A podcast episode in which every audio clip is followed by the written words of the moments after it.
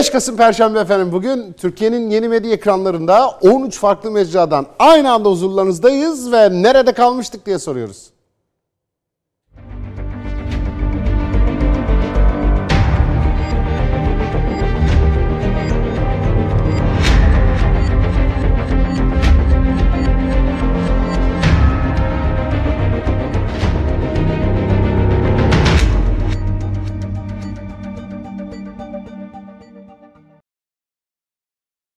Evet. Yani Amerika'dan daha fazla Türkiye'de gündem oluyor. Çok şaşırtıcı bir şekilde Amerikan seçimleri e, böyle e, şey yapanlar var artık. Çıldırmış gibi böyle. E, Biden'ın fotoğrafıyla Trump'ın fotoğrafını koyup böyle ekrana ağ yüzde şey veriyorlar falan. Yorumcuları falan dinledim böyle işte e, Ohio'da tökezlersek ki Florida'da düşeriz falan gibi yorumlar yapılıyor. Böyle bir değişik bir durum. Ee, bir böyle bir çılgınlar gibi bir Amerikan seçimi meselesi. Evet, Amerikan seçimleri Türkiye'nin gündeminde olabilir. Haberlerden biri olabilir. Haber değeri var. Elbette Amerika'da kimin seçildiğini falan.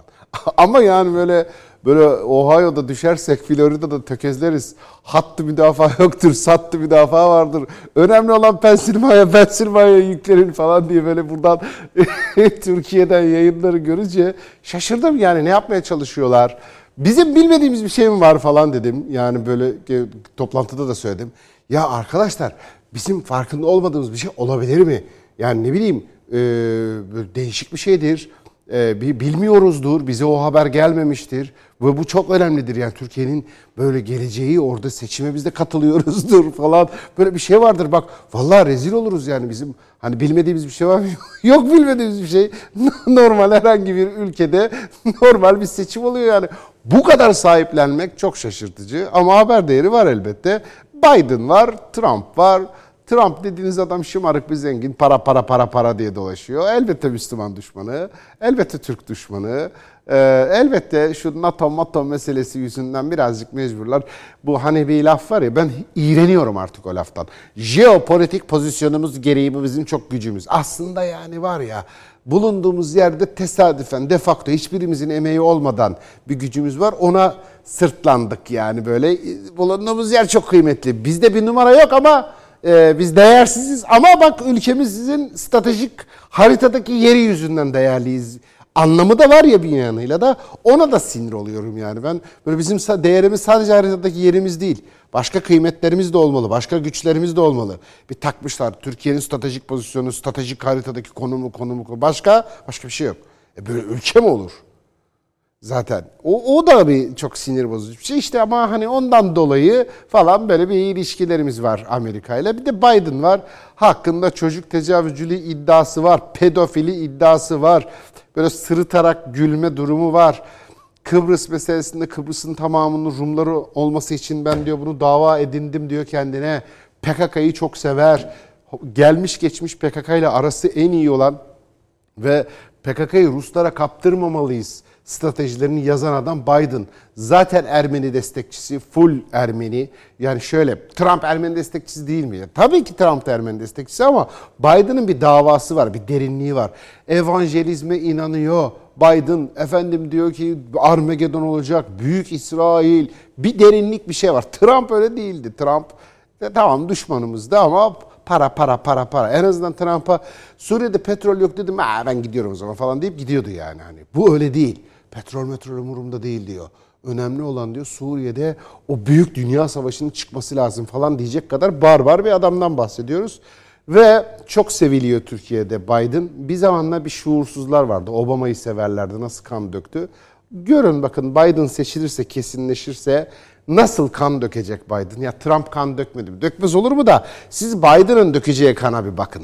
Biden'ın dünyanın başına nasıl bela olacağını, Türkiye'nin nasıl bela olacağını bir görün. Çok enteresan şeyler olacak. Şimdi bu 59.ymuş efendim. 59. başkanlık seçimi. Niyeyse sayıyoruz Amerikan başkanlarını. Fakat şu an itibariyle Biden kazandı gibi duruyor. Kesin mi bu? Kesin değil. Var mı ihtimal? Var.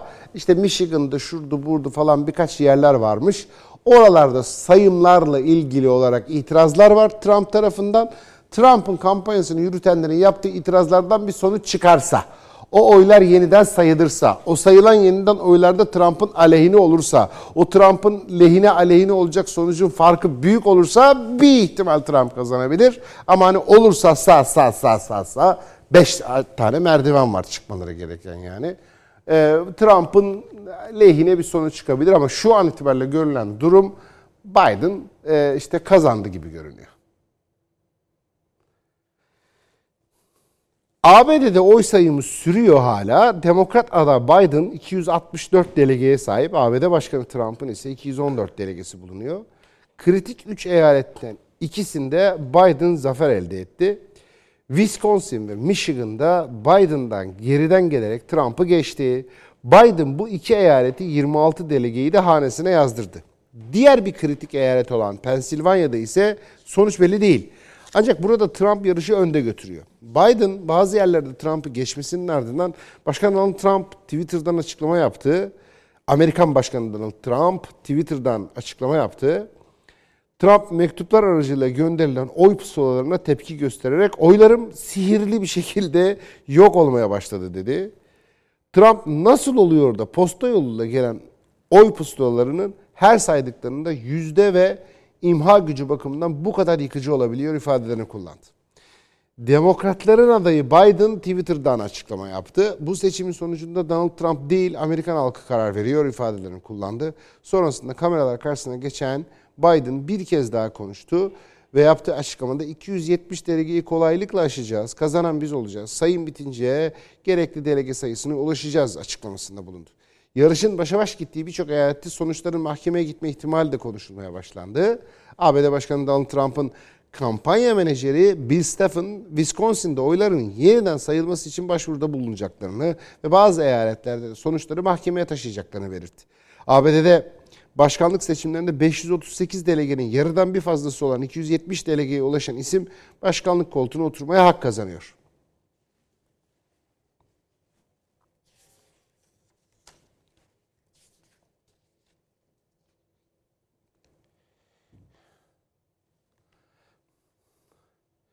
Şimdi ABD başkanlarının yani hep konuşulan mesele şu işte bu başkanlar gerçekten demokratik yollarla mı seçiliyor? Ah, be, sayılmaz. Ee, işte bu posta mosta ile oy atıyorlar falan hala böyle. Ee, değişik. Yok ispirtolu kalemle yaptım. Yok keçeli kalemle tartışmaları var şu anda. Ve bu tartışma çok ciddi bir tartışma yani şey değil. Ee, böyle birkaç kişinin konuştuğu bir şey değil. Bayağı böyle hani oluyor tartışma programı. O orada konuşuyorlar adamlar. Keçeli kalemle yapılanlar geçersiz sayılıyor. İspirtolu kalemle yapılanlar sen kurşun kalemle yapmasın olmaz. Kurşun kalemle yaptım ama üstünü tükenmez kalemle yaptım. Hani be Wisconsin'de öyle değil. Böyle bir durum var adamlarda. Ne tuhaf değil mi? Amerika, Amerika, Amerika falan diyorsun. 1870'ten kalma yöntemle oy alıyorlar. Oy, oy kullanıyorlar. Bu bir. iki e, değişik bir durum daha var. Amerika seçimlerinde şimdi başkanı halk mı seçiyor? Peh! Halkın başkan falan seçtiği yok orada. Orada öyle bir demokrasi yok. Orada kim var? Şimdi bu 270'i yakalamaya çalışıyorlar ya delegeler seçecekler işte başkanı. İşte o 270 kişiyi seçiyorlar, o 270 kişi başkanı seçiyor falan gibi bir durum var. Böyle pek de hani demokrasi de sayılmaz bu ama bir değişik. Zaten iddia şu Amerikalı'nın kendisinin yıllardır. Burada seçimler tiyatrodur. Burada bir müesses nizam vardır, mavi omurga vardır. Onlar kimi istiyorsa ne olur? Aa Trump'la işleri bitti. Trump'ı gönderdiler. Şimdi yerine bir çocuk sapı Biden'ı getirecekler. Bir süre de onunla eziyet edecekler dünyaya. Bu müesses nizamın seçim diye de bir tiyatrosu vardır diye anlatanlar da var. Hangisi bilmiyorum. Hepsi olabilir. Ama e, Temsilciler Meclisi'nde şimdi 145 sandalyeli üstünlüğü kazandılar şu anda. Demokratların sandalye sayısı da 119 oldu. Kritik bir isim dikkat çekiyor. Bakın kritik bir isim. Türkiye'ye tehditler savuran 65 yaşındaki Cumhuriyetçi Senatör Leslie Graham. Leslie Graham'ı hatırlıyor musunuz? O adam Türkiye ile ilgili çok güzel şeyler söylüyordu. Sonra döndü dedi ki cehennemden yaptırım çıkartacağım Türkiye'ye göndereceğim dedi. Sonra döndü dedi ki ama bu konuda Türkiye haklı dedi. Sonra döndü dedi ki Türkiye'yi batırmamız lazım dedi. Böyle bir değişik kafası gel gitli adam gibi görünüyor. Değil aslında gayet sistematik bir adam. Ne kafası gel git olacak. Lobiler parayı basıyor. Türkiye cehennemden yaptırım peki ne kadar 3 milyon dolar. Öde, ödüyor parayı. Diyor ki Türkiye yaptırım çıkartacak. Geriye başka biri ödüyor parayı. Birleşik Arap Emirlikleri ödüyor parayı. O Türkiye'ye saldırırım. İsrail ödüyor parayı. O Türkiye'ye saldırır. Bunlar böyle adamlar. Şimdi o Türkiye düşmanı olan Lindsey Graham yeniden seçilmiş efendim. ABD'de Senato ve Temsilciler Meclisi de yeniden şekilleniyor. Temsilciler Meclisi'nde Cumhuriyetçiler sandalyenin çoğuna sahip oldu. Senato'daki çekişme ise büyük. Kritik bir isim dikkat çekti. Türkiye'ye tehditler savuran 65 yaşındaki Cumhuriyetçi Senatör Lindsey Graham, Demokrat rakibi Jamie Harrison'ı geride bırakarak Güney Carolina'daki ABD Senato koltuğuna yeniden seçildi. Graham oyların %55'ini aldı. Trump'ın destekçilerinden biri olan Cumhuriyetçi Senatör Graham, ABD'nin müdahaleci dış politikasını savunan bir isim. Graham, Türkiye'nin Barış Pınar operasyonuna ilişkin yaptığı paylaşımda, askeri bir operasyon durumunda Türkiye'yi yaptırım uygulamakla tehdit etmişti. Graham ayrıca S-400 hava savunma sistemi aldığı gerekçesiyle Türkiye'ye yaptırım uygulanmasını da talep etmişti. ABD'de başkanlık seçimiyle aynı zamanda yapılan Temsilciler Meclisi'nin tamamının ve 100 sandalyeli Senato'daki 35 sandalyenin değişeceği kongre seçimleri de önemli yer tutuyor. Kongre seçimleri Amerikan kamuoyu nezdinde başkanlık seçimleri kadar yankı uyandırmasa da ABD siyasetinde oldukça büyük bir öneme sahip. Zira kongrenin hangi kanadının hangi parti tarafından kontrol edildiği, ABD Başkanı'nın çalışma alanını da önemli ölçüde belirliyor. 435 sandalyeli Temsilciler Meclisi üyeleri 2 yıllığına göreve gelirken, 100 sandalyeli Senato üyeleri ise 6 yıllığına seçiliyor. Temsilciler Meclisi'nde hangi eyaletin ne kadar temsilcisi olacağı eyaletlerdeki seçim bölgelerinin nüfus yoğunluğuna göre belirlenirken, Senato'da her eyaletin iki senatörü bulunuyor.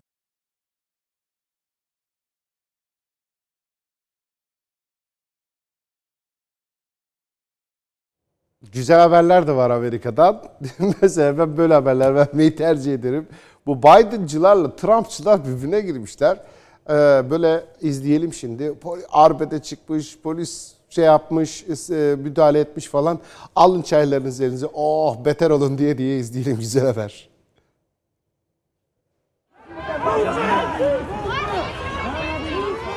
Bir dizi önlem alındı, ulusal muhafızlar görevlendirildi. Ancak tüm tedbirlere rağmen olayların önüne geçilemedi.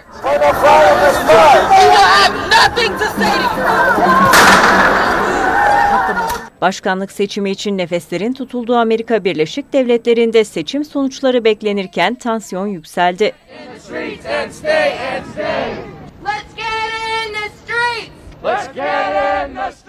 Başkent Washington DC'de bulunan Beyaz Saray yakınındaki Black Lives Matter plazada toplanan yüzlerce Trump karşıtı kişi gösteri düzenledi. Protestocuların Lafayette meydanını çevreleyen çitlere onlarca afiş astığı görüldü.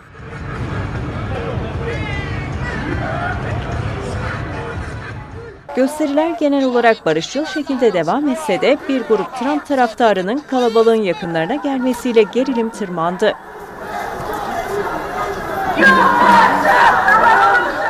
Beyaz Saray önünde karşıt görüşlü protestocular arasında arbede yaşandı.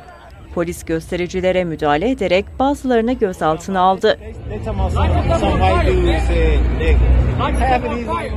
Belediye Başkanı Muriel Bowser yaptığı açıklamada polisin hazır olduğunu ifade ederek barışçıl protestoları memnuniyetle karşıladığını ancak şiddete başvurulmaması konusunda uyarıda bulundu. Bowser şiddetin tırmanması durumunda sokağa çıkma yasağının uygulanabileceğini açıkladı.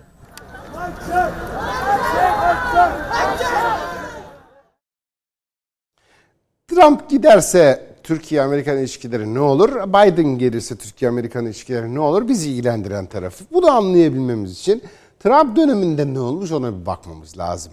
İşte Trump döneminde böyle bir gel gitli Amerikan-Türkiye ilişkisi vardı.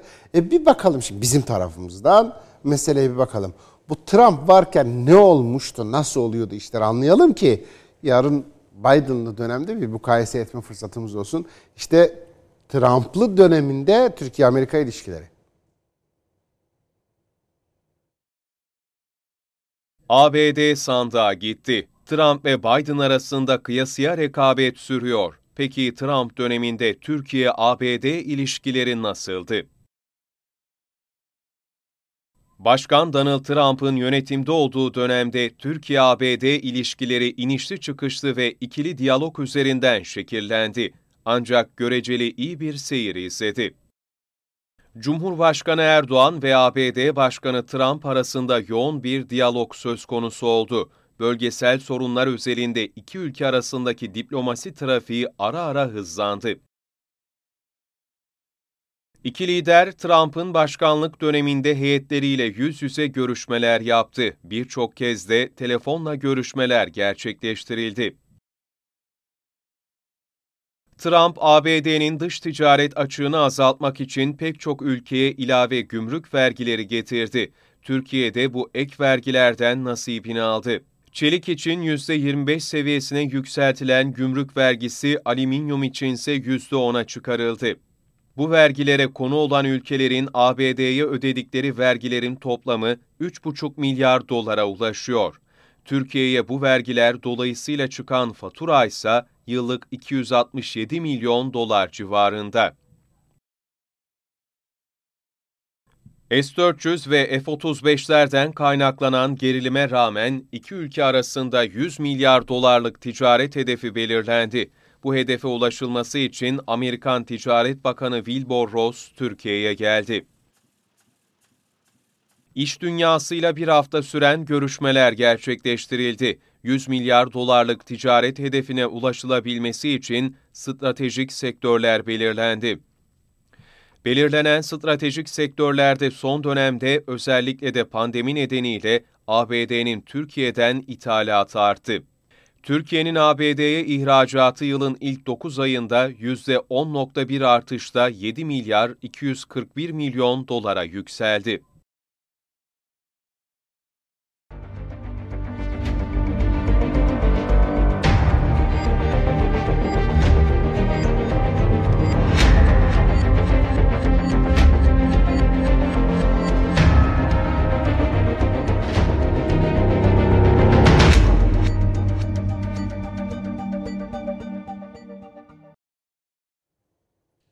118 saat geçmişti depremden. Şu anda daha fazla ama tam o anda 118 saat geçmişti İzmir depreminden. İşte o 118. saatte Doktor Zarife Doğan, Doktor Zarife Doğan'ın cenazesine ulaştılar.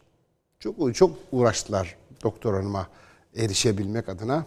Ancak yerinin tespit edilmesi derken ama hayatını kaybetmiş. 118. saatte çok üzüldük Doktor Zarife Hanım'a.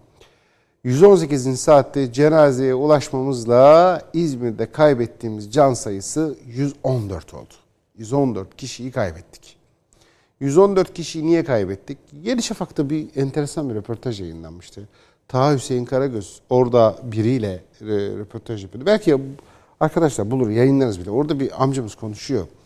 Taha Hüseyin Karagöz'e diyor ki ya biz bu binaların diyor yıkımı için diyor karar almaya çalıştık diyor. Bakın bak vatandaş gerçeği diye bir şey var atlamayalım bunu da. Yani ve hep birlikte şimdi benim de suçum var. Yani bütün suçlu Tunç Soyer, İzmir Belediye Başkanı Tunç Soyer veya ilçe belediye başkanı, Bayraklı Belediye Başkanı olamaz. Bütün suçlu işte bilmem ki imar, bütün suçlu bakan, bütün suçlu başbakan olamaz. Hepsinin mesuliyeti, hepsinin suçu var ama bak benim de suçum var.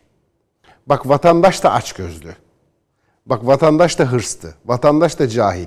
Yani beton çalan, demiri çalan müteahhitin ne kadar sahtekarsa ona tamah eden vatandaş da öyle. Aynı seviyede. Ayrıca o müteahhit vatandaş değil mi zaten yani? Uzaydan gelmedi ki aramızdaki kötüler.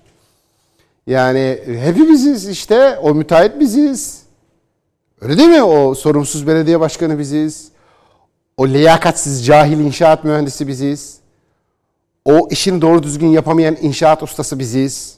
Yani o sıvacı da kalitesiz.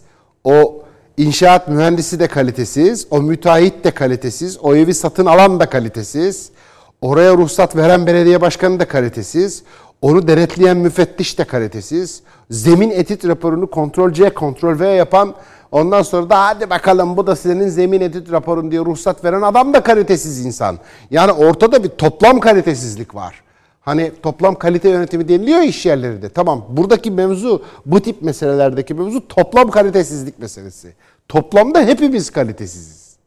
Yani o inşaat mühendisleri, o imarcılar, o hırsız müteahhitler falan uzaydan gelmedi hoş aramıza. Allah Allah. E onlar biziz işte. Normalde senle otururken orada vallahi hükümetinde yani böyle yanlışları var canım. Ahlaklı olmamız lazım. Ah vefa nerede? Vefa İstanbul'da bir semti falan diye. O da atıp tutuyor seninle konuşurken. Sonra dönüyor işte inşaattan. Demir çalıyor. Aynı şey işte.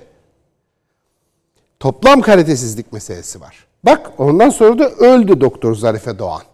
İşte Doktor Zarife Doğan'ın katilleri var şu anda. Katili yok. Bir sürü katili var. O Taha Hüseyin Karagöz'ün amca, e, röportajındaki bir amcamız diyor ki biz bu binayı yıkmak için karar aldık diyor. Buradaki mal sahipleri apartmanda oturanlar kabul etmedi diyor. Para gidecek diye diyor. Hikaye de o işte. Herkes de aynı mesele. Ev sahibi, vatandaş da paranın peşinde, inşa müteahhit de paranın peşinde. Toplam sahtekarlık. Buyurun bir gidelim 118. saatte bak ama Murat Kurum açıkladı. Şimdi haberin detayında var.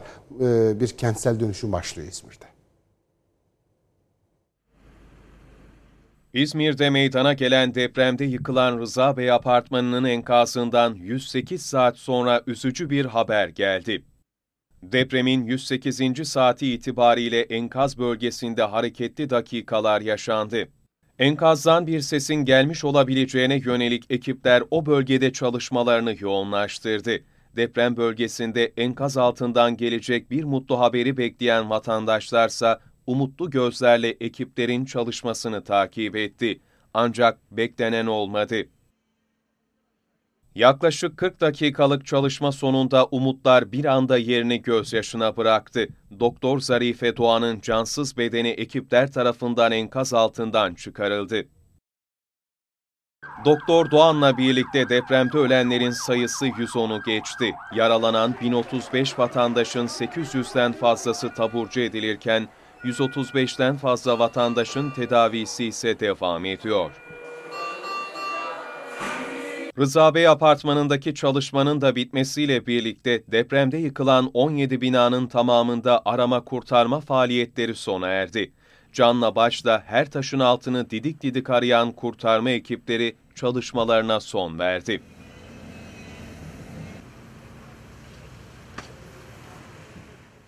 Günlerce canla başla çalışan İzmir Arama Kurtarma ekibi AFAD Koordinasyon Merkezi'nde toplu fotoğraf için bir araya geldi.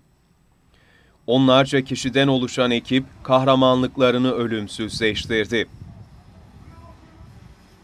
Arama kurtarma faaliyetlerinin sona ermesiyle birlikte başlayan enkaz kaldırma çalışmaları da sona erdi.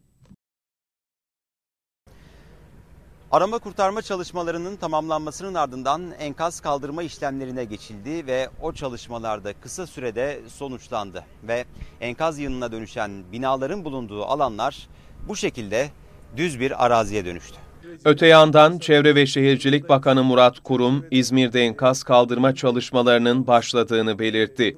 Kent tarihinin en büyük kentsel dönüşümünün yapılacağını söyleyen kurum, binaların bir yıl içinde teslim edileceğini açıkladı. 17 bina enkazında ve etrafında riskli gördüğümüz, ağır hasarlı gördüğümüz binalarda yerinde uygulamalar yapacağız. Tabii İzmir birinci derece deprem bölgesi. Yeni yapacağımız konutlar zemin artı 5'i geçmeyecek ve bölge mimarisine uygun bir şekilde e, standartları yüksek, inşallah kaliteli, sağlam, güvenli konutları e, hızlı bir şekilde yapma sürecine girdik.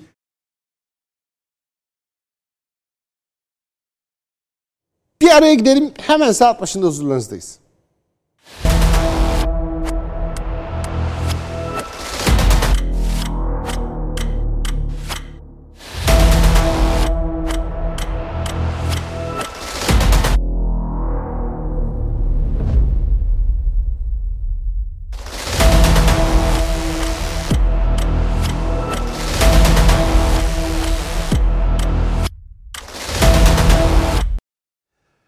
5 Kasım Perşembe efendim. Bugün devam ediyoruz. 13 farklı mecrada huzurlarınızdayız. Türkiye'nin yeni medya ekranları, TVNet ekranlarında nerede kalmıştık diyoruz. Sosyal medyadan bize nerede kalmıştık etiketiyle yazarsanız mesajlarınızın hepsini okuyorum. Uzun zamandır söylemiyordum. Bir kez daha söyleyeyim. Özellikle uyardığınız mesajlar var. İyi dilekleriniz için teşekkür ediyorum. Onlar çok büyük moral oluyor, çok büyük destek oluyor bize. Yaptığımız işin bir nevi karşılığı oluyor. Allah razı olsun, sağ olunuz. Ama uyarılarınız için bilhassa teşekkür ediyorum. Kendimi çok güvende hissediyorum. Gözünüz üzerimde oluyor, çok güzel oluyor. Hata yapmama müsaade etmiyorsunuz. Bu harika bir his. En ufak bir eksiğimde, en ufak bir yanlışımda hemen uyarıyorsunuz ve bu bana çok büyük bir güven veriyor. Bu sayede ben burada çok güvenli bir alanda durmuş oluyorum. Sağ olunuz efendim. 77 kişiyi kaybettik koronavirüsünden, 114 kişiyi de kaybettik İzmir depreminden son günlerde. Ya dün 77 kişi öldü. Zaten bir önceki günde ölmüştü. Günlük 70 küsür kişi öldürüyoruz. Bir 114 kişi de şeyde öldürdük. E, depremde öldürdük. Ama böyle olmaz ki. Neden? E, insan kolay mı ya? İnsan ya, evlat. Gidiyor anneler, babalar, kardeşler, eşler, evlatlar. Ama olur mu yani şimdi? Kaç tane aileden bahsediyoruz? Yani sırf 114 İzmir depremini alın, 77 de şeyi alın, koronavirüsten kaybettiğimiz insan alın, toplayın. Ama yani olacak iş mi? Savaşta bu kadar adam ölmez günde ya. Bu ne ikinci Dünya Savaşı mı? Ne bu Çanakkale'de biz günde bu kadar adam kaybetmedik yani. Böyle şey olmaz ki. Savaştan daha beter ortamdayız şu anda yani. Bu kadar insan ölüyor. Ve bunlar böyle göktaşı falan gelmedi yani. İşte göktaşı düşse ölsek diyeceğiz ki ya buna yapacak bir şey yok ki yani. Buna kime kızalım şimdi yani? Bu tamam. Katlanacağız buna. Bu öyle bir şey değil ki. Yanardağ patladı. Oo, hani ne bileyim ben Bağcılar'da yanardağ patlayacağını. Bağcılar'da yanardağ patladı 300 kişi öldü. Tamam abi yerden lav çıktı. Lav lav. Tamam buna yapacak bir şey yok. E ama yani müteahhit beton çaldı, demir çaldı diye insan öldü yani. Ama ama bak bak bu birbirimizi öldürdük işte burada. Bu böyle bir başımıza kontrol edemeyeceğimiz, tedbir alamayacağımız, bizim boyumuzu aşan, bizim bizim insan evladının, insan oğlunun imkanlarının sınırlarını zorlayan bir doğal felaket değil bu. Bu bir tane hırsız demiri çalmış, başka bir tamahkar o demiri çal, çalan hırsızın binasına ruhsat vermiş, başka bir sahtekar gelmiş oraya sahte bir zemin etüdü yapmış, tarlaya, bamya tarlasına, kaya demiş. Başka bir sahtekar ya bir şey olmaz demiş. Sonra biri bu davayı çakmış ya biz bu apartmanı yıktıralım bak ne olur deyince birkaç sahtekar da hayır yıktırmam ben burada oturuyorum bu benim malım demiş. Toplamla, toplanmışlar böyle sahtekarlar ve tamahkarlar 114 kişi öldürdüler İzmir'de. Maske tak denilmiş, takmamış, insanı öldürmüş. Allah aşkına elinizi yıkayın denilmiş, yıkamamış, birini öldürmüş. Allah rızası için ne olur birbirinize yaklaşmayın demiş, yaklaşmış birini ölmüş. Hadi bakalım. Bak ne kadar şey. Kaç kişi son 24 saatte 2391 kişiyi daha hasta ettik koronavirüste. 77 kişiyi daha öldürdük. Vallahi olacak iş değil bu ya. Bu savaşta bu kadar adam ölmez. Kaç aylardır yani Mart ayından beri her gün adam öldürüyoruz. Bunun çaresi var. Bak Allah rızası için bu çok büyük bir mesele. Bu komplocular falan. Bak İngiltere son dakika biliyorsunuz İngiltere'deki durumu. Bugün bakacağız ayrıntılarına hep birlikte. Bayağı bildiğiniz karantinaya giriyor bütün ülke. Hani komplo? Koca İngiltere bu an itibariyle başladı hem de ne kadar sürecek yani? Çok kapsamlı bir karantinaya giriyorlar. Niye? Ya ölüyor insanlar. Günde kaç yüz kişi öldürmeye başladı onlar. Böyle bir şey olmaz. Bir bakalım şimdi. Bak Sağlık Bakanı Mart ayından beri hep aynı şeye yalvarıyor adam. Allah rızası için mesafeyi koruyun. Allah rızası için ellerinizi yıkayın. Ne olur diyor, ne olur, ne olur birbirinizin ağzının içine girmeyin dedikçe insanlar sarılıyorlar bile şu anda. Ya aman deyip böyle bir sürü sarılan adam gördünüz değil mi? Kimsede maske yok, kimsede tedbir yok. Böyleyiz işte. Buyurun koronavirüs Türkiye bilançosu.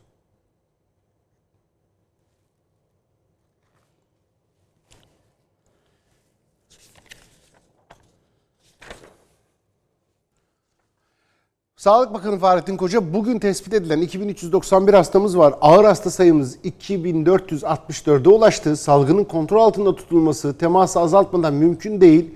Sağlık personelimiz yorgun düşmemeli. Onlara destek olmak için teması azaltın, hijyene önem verin, maske kullanın diye kendi sosyal medyasından açıklama yaptı. 2000'in üzerinde seyretmeye devam ediyor Türkiye'de koronavirüs. Son 24 saatte 2391 yeni Covid-19 hastası tespit edildi. 77 kişi daha koronavirüs nedeniyle vefat etti. Sağlık Bakanı Fahrettin Koca salgının kontrol altına alınması için teması azaltmadan mümkün değil diyor son yaptığı açıklamada.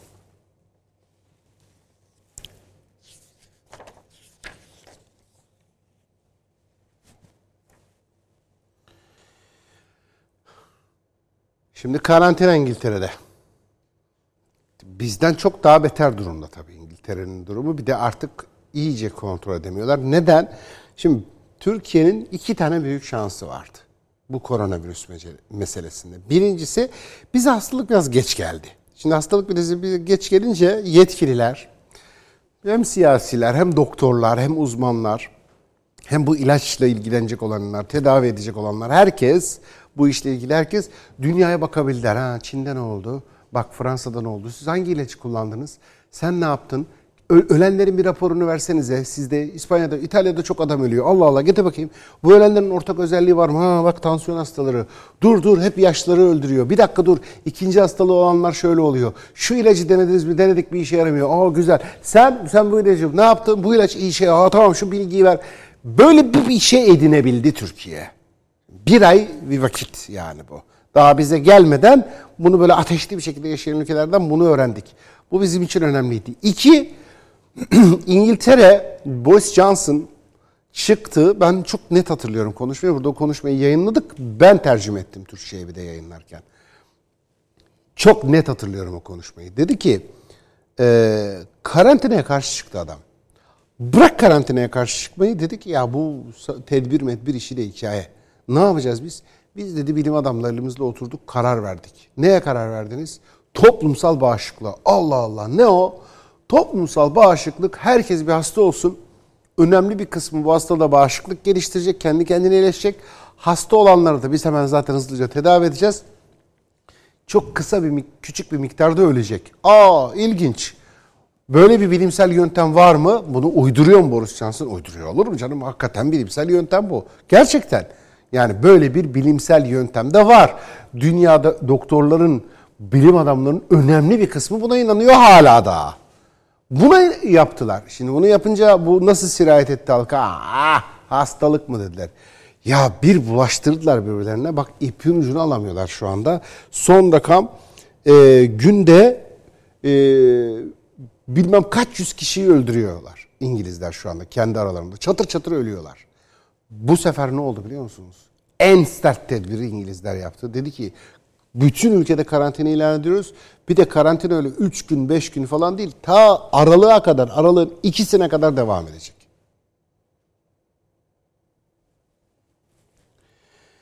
İngiltere parlamentosu Covid-19'la mücadele için hükümetin aldığı karantina kararını onayladı. İngiltere geceden itibaren 2 Aralık'a kadar karantina altına girdi.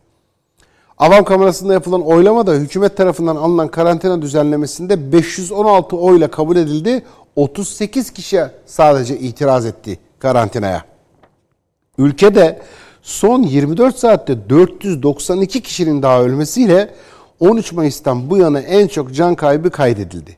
Toplam vefat sayısı 47.742'ye çıkan ülkede vaka sayıları ise 25.117 olarak açıklandı.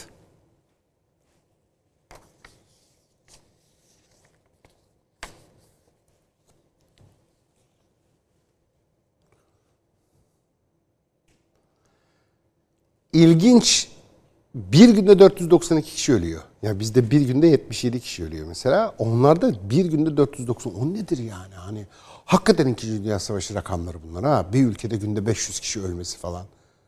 Olmaz yani. Bu işte 2. Dünya Savaşı kadar. Gerçi 2. Dünya Savaşı'nda toplam 60 milyon insan öldü. Hani 3 senede 60 milyonu yakalanır mı rakamla ama toplam ölü sayısı bir baktığınızda yakalayacak gibi görünüyor yani. Ama olmaz işte yani. Bunu Bunun sebebi savaşta olsak hadi anlayacağım. Mermi geldi öldü yapacak bir şey yok. Ya bu önlenebilir bir şey yüzünden ölüyor insanlar. Böyle bir durum var. Şimdi bu durumun kafamızı karıştıran yerlerden biri de neresi? Sosyal medya. Sosyal medya bildiğiniz yalancıların, komplocuların, şarlatanların tarlası artık yani. Onlara hiçbir şey demez Twitter. Ama Twitter ne yapar? Olacak iş değil. Gider ee, Azerbaycan Dışişleri Bakanı'nın dış e, Twitter hesabını askıya aldı. Dün. Yaptı bunu Twitter. Niye? Direkt cepheye indi. Direkt Ermenistan-Azerbaycan savaşında taraf oldu Twitter. Geldi cepheye Ermenistan adına ateş etmeye başladı gibi bir şey bu. Bir tek eline roket almadı Twitter çalışanları. Başka her şeyi yaptılar yani. E ne oluyor? Bak Azerbaycan Dışişleri Bakanı'nın hesabını askıya alıyor. Diyor ki bu tezgah benim. Burada benim istediğim şey söylenir. Burada benim politikam. Ya bunu Trump'a da yaptı bu adamlar. Biz dedi Biden'ı destekliyoruz. Trump'a habire yaz sus der gibi böyle Trump'ın tweetlerini yasaklayıp duruyor. Hele dün Trump bir zincir attı zincirdeki bütün tweetlerine yasak koydu Twitter. İşte Amerikan başkanı hayır diyor. Burası benim diyor. Benim istediğim gibi konuşacaksınız. Benim izin verdiğim kadar konuşabilirsiniz. Ne yapıyor? Azerbaycan'la ilgili Ermenistan'ın bütün iftiralarını öne çıkartıyor Twitter. Twitter'a normal vatandaş olarak giriyorsunuz. Önünüzde Ermenistan'a iftira edilen bir Ermeni şey Azerbaycan'a iftira edilen Ermenistan Twitter'ı.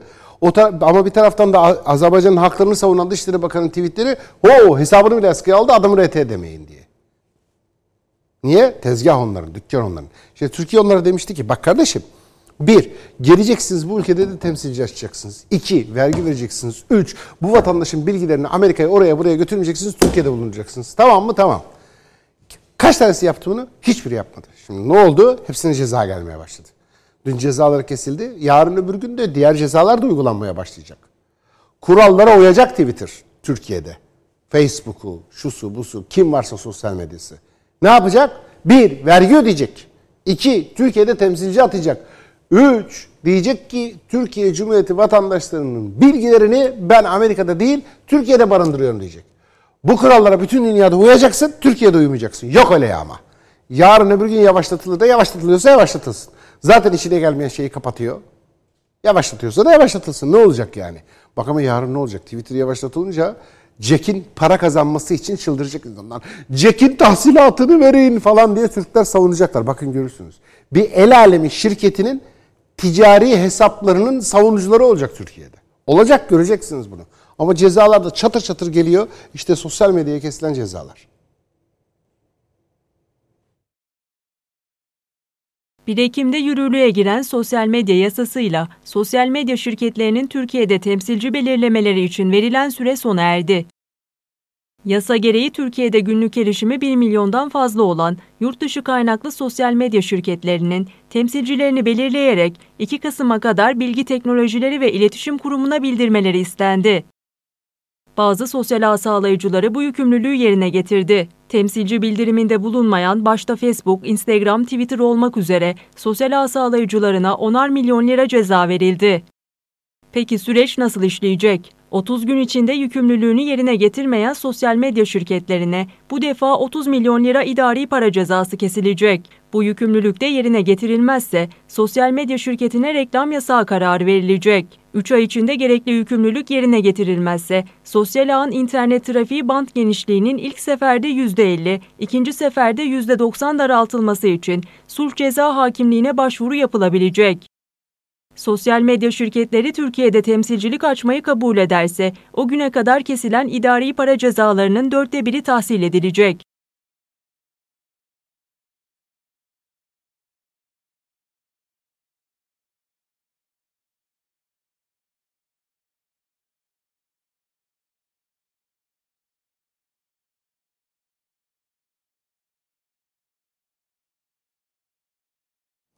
Evet devam ediyoruz. Yeni Şafak gazetesiyle başlayalım günün gazetenin birinci sayfalarını okumaya. Yine Yeni Şafak gazetesinin birinci sayfası. Sandıktan kaos çıktı diyor Yeni Şafak gazetesinde. Ee, ABD'de 59. başkanlık seçimleri sandıklar kapatıldıktan sonra postayla gönderilen oylar nedeniyle beklendiği gibi kaotik sürece girdi. Biden önde giderken Trump kritik eyaletler Florida ve Texas'ı aldıktan sonra zaferini ilan edip demokratların seçimi çalmaya çalışmakla suçladı. Tartışmalı seçimin mahkemede sonuçlanması bekleniyor. Seçimi diyor sihirli bir şekilde diyor oylarımız yok oluyor diyor. Trump'ın tweet'i var. Sihirli bir şekilde oylarımız yok oluyor deyince Twitter'da Trump bu sefer de Twitter Trump'ın tweetlerini yasaklıyor falan böyle bir şey. Ee, postayla falan oy kullanıyorlar. Birbirlerini mahkemeye veriyorlar. Tuhaf adamlar, değişik adamlar bunlar. Ee, ve Twitter çok ciddi sansür uyguluyor. Trump'a da, Trump taraftarlarına da, Trump seçmenlerine de Twitter kesinlikle yani o aslında işte Jeff Bezos, Washington Post gazetesinin sahibi, Amazon.com'un sahibi falan böyle büyük şirketleri var. Amerika'nın en zengin adamlarından biri Jeff Bezos, işte bu Twitter'ın sahibi Jack, e, Facebook'un sahibi Zuckerberg, Silikon Vadisi, Google, böyle bütün teknoloji şirketleri yeni nesil siyonistler e, çok ciddi bir Biden destekçisi. Çünkü umutları var, dünya savaşı ile ilgili umutları var. Ve Trump dünya savaşı konusunda karlı değilse yapmayız, parasını hesaplayın demişti. E, dünya savaşında aynen böyle Trump'ın cümlesi. Yani paraya bakarım ben dedi. Eğer karlı varsa kazanç vaat ediyorsanız bana kanıtlayın ama dedi kazancı. Ben dedi gireyim dünya savaşına yoksa olmaz dedi. Biden öyle değil. Biden tarafı şey diyor para yoksa para olmasa bile diyor önemli olan davamız diyor. Ee, bu dava için diyor liberalizm için diyor büyük İsrail'i kurabilmek için bütün dünyayı diyor kana bulayabiliriz. Ben bunu da zevkle yapar yani Biden. Çünkü Biden liberal. Korkunçtur ha liberaller. Bak Allah korusun çocuklarımızı liberallerden.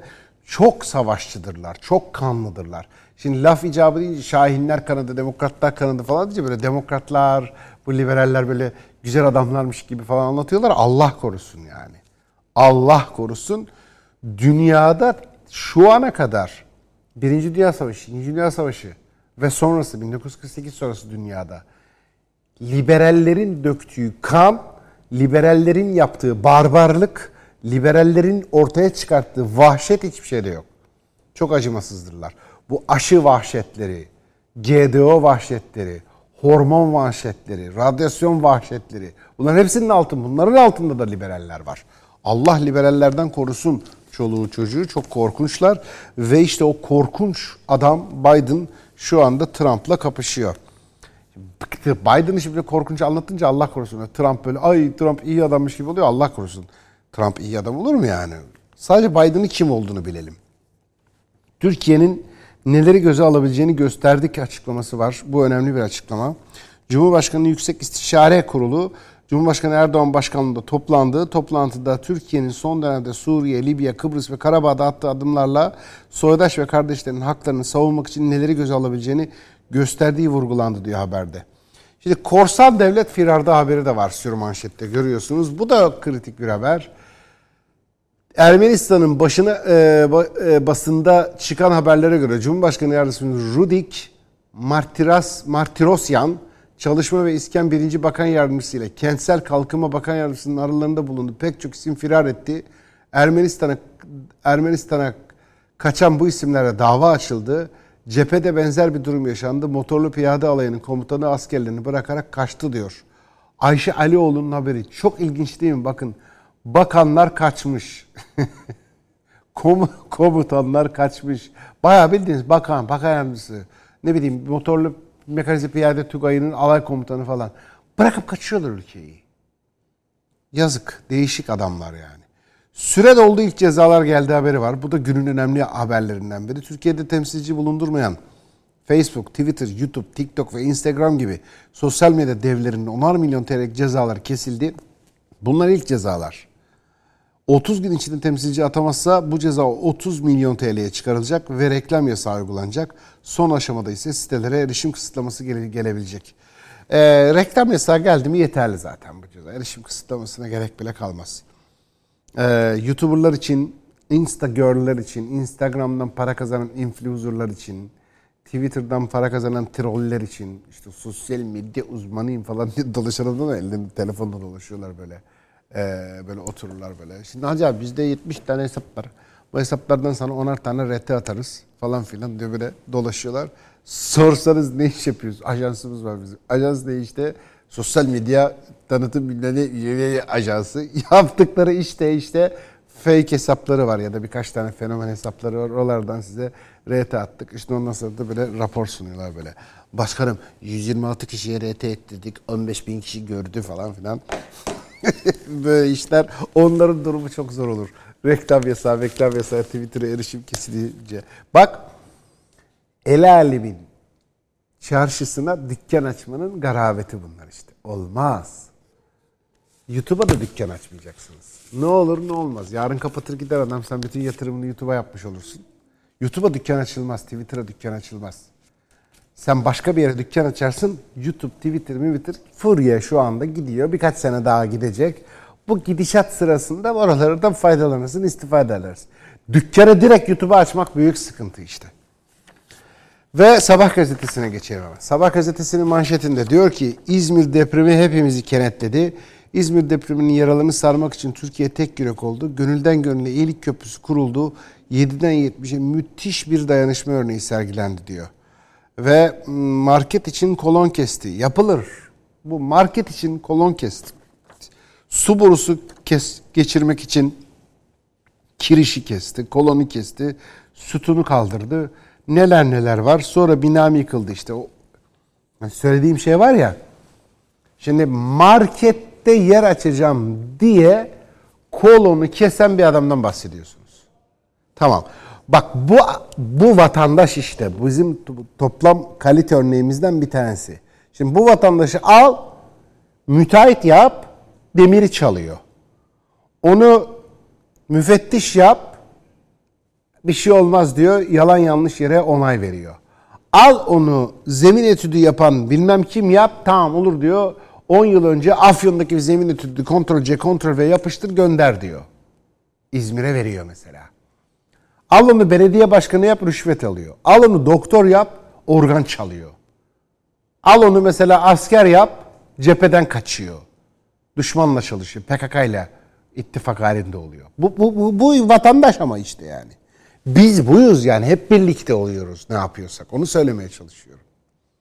Aramızdan bazıları çok kötüyken bazılarının aynı anda o kötülerden iyi olması mümkün değil ki. Bunu toplamda bizim kalitemiz bu. Burada bir tane suçlu yok ya. Biz hep birlikte sahtekarız ya. Hep birlikte kolonu kesiyoruz. Hep birlikte demiri çalıyoruz. Hep birlikte bu bina yıkılması gerekiyor diyor. Komşular arasında toplanıyoruz. O binada yok ya şimdi para gitmesin. Yıkmayalım burayı. Kiraya şey yaparız. Başkasına veririz. Onları tuttururuz diyoruz. Mal sahipliği olarak. Biz kimiz? Biz İzmir'de hasarlı bina raporu var. Yıkılacak. 3 ay sonra yıkılacak mesela diyelim ki. 3 ay boş durmasın ben bunu kiraya vereyim diye el altından kiracı arayan adamlarız. Biz kimiz? Yardımları gidip böyle alıp satan kadınlar var. Böyle battaniye almış gidiyor kadın. Teyzem benim. Valla böyle almış poşetleri battaniyeleri böyle kaçıncı tur. Alıyor al al al evi sağlam her şeyi sağlam. işi gücü var emekli maaşı var. Devletten maaş alıyor yardım alıyor bilmem ne yapıyor falan. Mis gibi hayatı var. Üstündeki elbiselerini gördüm yani. Oh pırıl pırıl giyinmiş gayet de kaliteli ama battaniyeyi çalıyor. Böyle. O bir tane abi var ya ne yaptım ki ben ya diyor. Beş kere sıraya girmiş, torbalar almış gitmiş. Biz buyuz işte.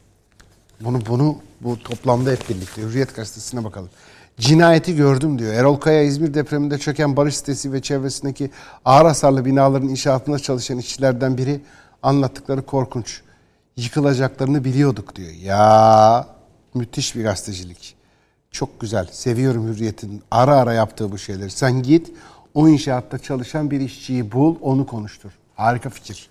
Diyor ki Erol Kaya, barış sitesinin enkazından çıkarılan cesetleri yakınlarındaki evinden gözyaşlarıyla izledi diyor.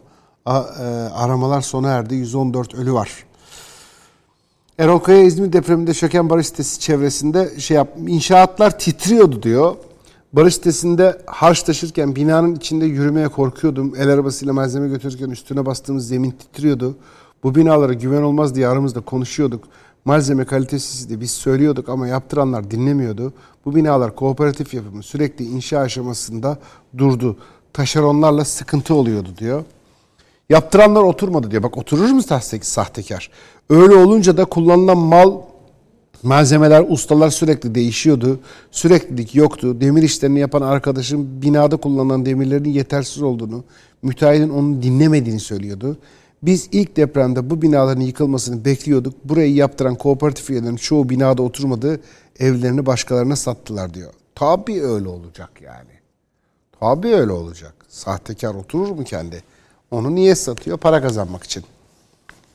Bu seçimi çaldırmayacağım kavgası var Hürriyet gazetesinde de. Ee, Mavi Zemin'de bayağı bildiğiniz şey yapmış. Amerikan gazeteleri gibi yapmışlar gazetenin birinci sayfasını. Ee, işte filler yani cumhuriyetçiler bir de eşekler var yani onlar da şeyler demokratlar kavga ediyorlar. Eski Fenerbahçe Başkanı Aziz Yıldırım dün Twitter'da TT oldu. Bunun nedeni Kentucky'den senatör seçilen Mitch McConnell'ın Yıldırım'a aşırı benzerliğiydi. Ha Aziz Yıldırım'a benzeyen bir adam senatör seçilmiş. Aman ben de bir şey zannettim. Devam ediyoruz. Türkiye Gazetesi'ne bakalım efendim. Türkiye Gazetesi'nin manşetinde diyor ki koğuşta büyüdüğü kadavra böbreğiyle kurtuldu. Nasıl yani? 4 yaşındaki Buse evine ve kardeşlerine kavuşuyor.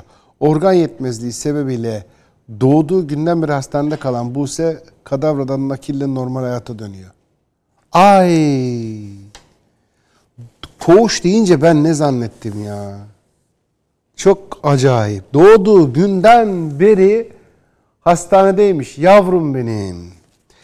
Aydınlık'ta çiftçilik yapan Gülmay ailesinin kızları Buse nadir görülen bir rahatsızlıkla dünyaya gözlerini açtı.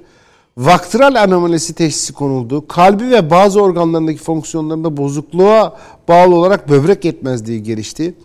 Üç kardeşini göremeden dört yılını hastanede geçirdi. Canım benim. Günde 12 saat diyalizde kalıyormuş. Ay her gün günde 12 saat diyaliz. Bak. Derdim var. Bak bak dertliler bakın. Ay annesi ve babası eve giderken o hep hastanedeydi. Akciğer ödemi ve kalp yetmezliği başladı. Acilen böbrek nakli şarttı ve güzel haber geldi. 42 yaşında ölen bir kişinin böbreği uydu. 22 Ekim'de nakli yapıldı. Diyalizden kurtulan yaşıtları gibi oyun oynamak isteyen küçük kız artık evinde kardeşlerine kavuşacağı günü iple çekiyor. Ah canım benim. Nasıl hayat ama? 4 yıldır hastanede.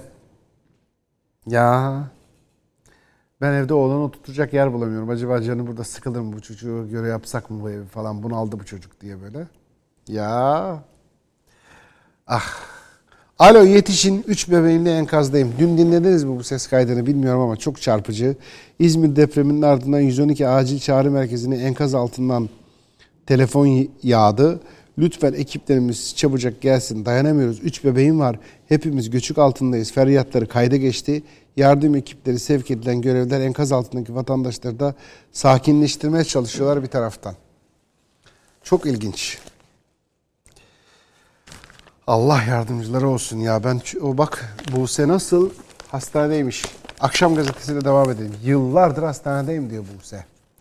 Minnettarız diyor Akşam gazetesinde. Kime? Bu yardım gönüllülerine. İşte Akut var, AFAD var, JAK var, jandarma arama kurtarma var, İHA var, neler neler bir sürü insan. Kaç bin tane insan, gönüllüler var maşallah Allah.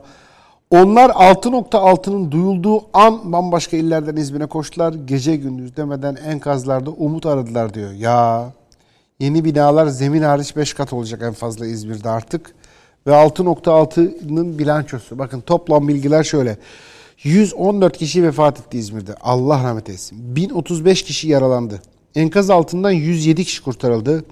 Arama kurtarma çalışması süren bina kalmadı. Toplam 1944 artçı sarsıntı oldu. 1944 kere deprem kaydedilmiş. Ve elbette Trump'ı Trump Biden haberi akşam gazetesinde de var. akşam gazetesinin manşeti iyi ama başlığı Trump'a yedirmediler diyor. Yedirmeyiz. ABD seçiminde katılım rekoru kırıldı. Anketler 10-12 puanında kaldı diyor. İlginç. Anket şirketleri battı dünyanın her yerinde. Amerika'da da battılar. Medyada anket şirketleri de bir değişik oldular yani sonuçlar. Ama yapacak bir şey yok. Milliyet gazetesiyle devam edelim. Milliyet gazetesinin manşet haberi diyor ki gönüller bir oldu. Vatandaşlar İzmir'de depremzedelerin ihtiyaçlarını karşılamak için seferber oldu. Çok sayıda kişi kiralık evini bedelsiz olarak açtı diyor. Ya Şimdi bir taraftan da bunlar var ama değil mi? Evini de açıyor insanlar. Biri battaniye çalarken öbürü de evini açıyor. Arama kurtarma tamamlandı. Bitti bu işler artık. İstanbul'da mesai ayar. İstanbul Valisi Ali Yerlikaya pandemi nedeniyle kamuda ve sanayide esnek ve erken mesai geçileceğini duyuruldu. 9 Kasım'dan itibaren nasıl olacak o? Kamuda 60 yaş ve üstü idareciler dışında hamileler, kronik hastalar ve 10 yaş altı çocuğu bulunan idari izinli sayılacak ve evden çalışabilecekler. Sanayi kesiminde mesai 7'de başlayacak. Kararlar 9 Kasım itibariyle de uygulanacak. 9 Kasım'da bu yeni bir mesai ayarı geliyor. Pandemi meselesiyle ilgili olarak bu koronavirüs meselesi kritik kararlar aldırıyor dünyada. Bakın mesela Danimarka'dan bir son dakika haber var. Bakalım. Ee, Reuters geçti haberi, Danimarka'daki haberi. Bu hani Reuters haber ajansının verdiği habere göre 17 e, için haber şu e, vizon hayvanından insanlara geçen bir koronavirüs mutasyonunun tespit edilmesi üzerine sayısı 17 milyonu bulan vizon sürüsünün öldürüleceği açıklandı. Şimdi Reuters geçiyor bu haberi. Bu haber bir son dakika haber. Diyor ki e, vizon sürüsü var diyor. Vizon bir tür vizon var hayvan burada. 17 milyon var diyor ve bunlarda biz bir diyor şey tespit ettik. Yeni bir koronavirüs tespit ettik ve bu insana geçebilir olduğunu da tespit ettik diyor haberde. O yüzden diyor bu 17 milyon hayvanı itlaf edeceğiz diyor. Şimdi develerin itlaf edildiğini hatırlıyor musunuz? Avusturya'da. Ee, Avustralya'da develer ita- itlaf edilmişti. Valla şimdi hani başımıza da belayı da ölü almıştık ha hatırlayın yani. siz develeri durup dururken itlaf etmişler. Bu vizonları da inşallah durup dururken itlaf etmiyorlardır. Yani Danimarka'dan beklenir mi böyle şeyler? Koronavirüsü bahane edip 17 milyon hayvanı öldürme işi beklenir. Çok onlara ait bir şey. Daha önce de yaptılar. Hayvan itlaf etme konusunda Danimarka enteresan ülke. Kuzeyliler öyleler zaten yani yapacak bir şey yok. Ama gerçek de olabilir yani. Gerçekten bir koronavirüs türü de bulmuş olabilirler. Reuters e, haber ajansları arasında en az güvenilir olanı İngiliz haber ajansı. E, çok da sağlam haberlerin ajansı değildir Reuters. İngiliz gizli servisinin propaganda aracı. Ama böyle bir haber var Reuters'de ve Danimarka'da 17 milyon e, hayvanın itlaf edileceği söyleniyor. Sebep yeni bir tür koronavirüs. Böyle de bir durum var yani. Devam edelim. Akit gazetesine bakalım hemen. Akit gazetesinin manşetinde diyor ki okullarımız çarşı pazardan daha güvenli. Bak şimdi Milli Eğitim Bakanı Selçuk e, Hacı Yakışıklı'ya konuşmuş. Akit Ankara temsilcisi Hacı Yakışıklı'ya konuşmuş. Okullarımız çarşı pazardan daha güvenli diyor. Milli Eğitim Bakanı Ziya Selçuk Akit'e verdiği röportajda İzmir depreminde alınan tedbirler salgın sürecinde eğitimin yol haritasına ilişkin yapılan planlamalar ve yeni dönemde yapılacak düzenlemelere ilişkin önemli bilgiler verdi diyor. Şimdi bak ama doğru ben de şöyle katılıyorum. Okullar güvenli meselesine şuradan kadar. Okulları mı denetledim ben? Yok. Teftiş mi ettim? Hayır. O güvenli olmayabilirler okullar. İnsanın olduğu her yer bir sürü şey var. Öğretmen bir gün kuralları riayet edecek, iki gün o da insan. Sıkılacak bir sürü ders seninle mi uğraşacaksın diye. Bırakabilirler her şeyi. Salınabilir, olabilir yani bir sürü şey olabilir. Ama şundan eminim yani. Ee, çarşıya götürürken bu çocukları biz koronavirüs yok. Parka götürüyoruz koronavirüs yok. Misafirliğe götürüyoruz koronavirüs yok. Sokağa salıyoruz koronavirüs yok. AVM'ye götürdük koronavirüs yok. Okula göndereceğim zaman Allah'ın bir hassasiyet tutuyor beni. Ay çocuğum ya korona olursa. O çocuğu gönderdim parka parkta oldu o korona. Aynı şey. Hani böyle bir okula okul olunca böyle bir hassasiyet pozları geliyor bana. Böyle kendimden konuşuyorum yani. Başkasını bilmiyorum. Böyle çocuğu ben götürüyorum her yere Muhammed'i peşimde dolaştırıyorum. Hiçbir sıkıntı yok. okula götüreceğim, göndereceğim çocuğu korkuyorum, gönderemiyorum. Ee niye? Ya işte okulda öbür çocuklarla çok yakın olacak. Ya bari parkta da yakın. Sokakta da diğer çocuklarla yakın. Her yerde var. Bari okulda maske var, şeyi tutuyorlar, bir düzeni var, disiplini var falan tarafı da var. O yüzden. Ama ne derse desin siyaset. Bu dünyanın her yerinde böyle. Şimdi benim çocuğumu okulda hasta ettiklerinde ben yapışırım Milliyetin Bakanı yakasına. Bu iş böyle siyasetin doğasında var bu. O, o makam öyle bir makam yani. Siyasi bir pozisyon ya Milli Eğitim Bakanlığı. İşte siya, siyasi bir pozisyon olduğu için o siyasi pozisyon şöyledir. Bir köyde bir problem olunca ben, ben şimdi göndereyim çocuğu okula. Valla parkta hasta olunca bir şey olmaz. Allah verdi falan derim. Okulda hasta olsun Milletin Bakanı hasta etti derim. Kusura bakmayacaklar bu böyle. Benim çocuğum ben kendim AVM'ye götüreyim hasta edeyim ya Allah başımıza ne bela verdi görüyor musun falan diye hastanenin başındayken öyle düşünürüm. Çocuk okulda hasta olsun valla o zaman parktayken Allah veriyor diye bela ya bu sefer Milliyetin Bakanı verdi olur. bu, bu işin doğası böyle. ABD seçimlerinde ABD seçimlerde çuvalladı. ABD her şeyde çuvallıyor.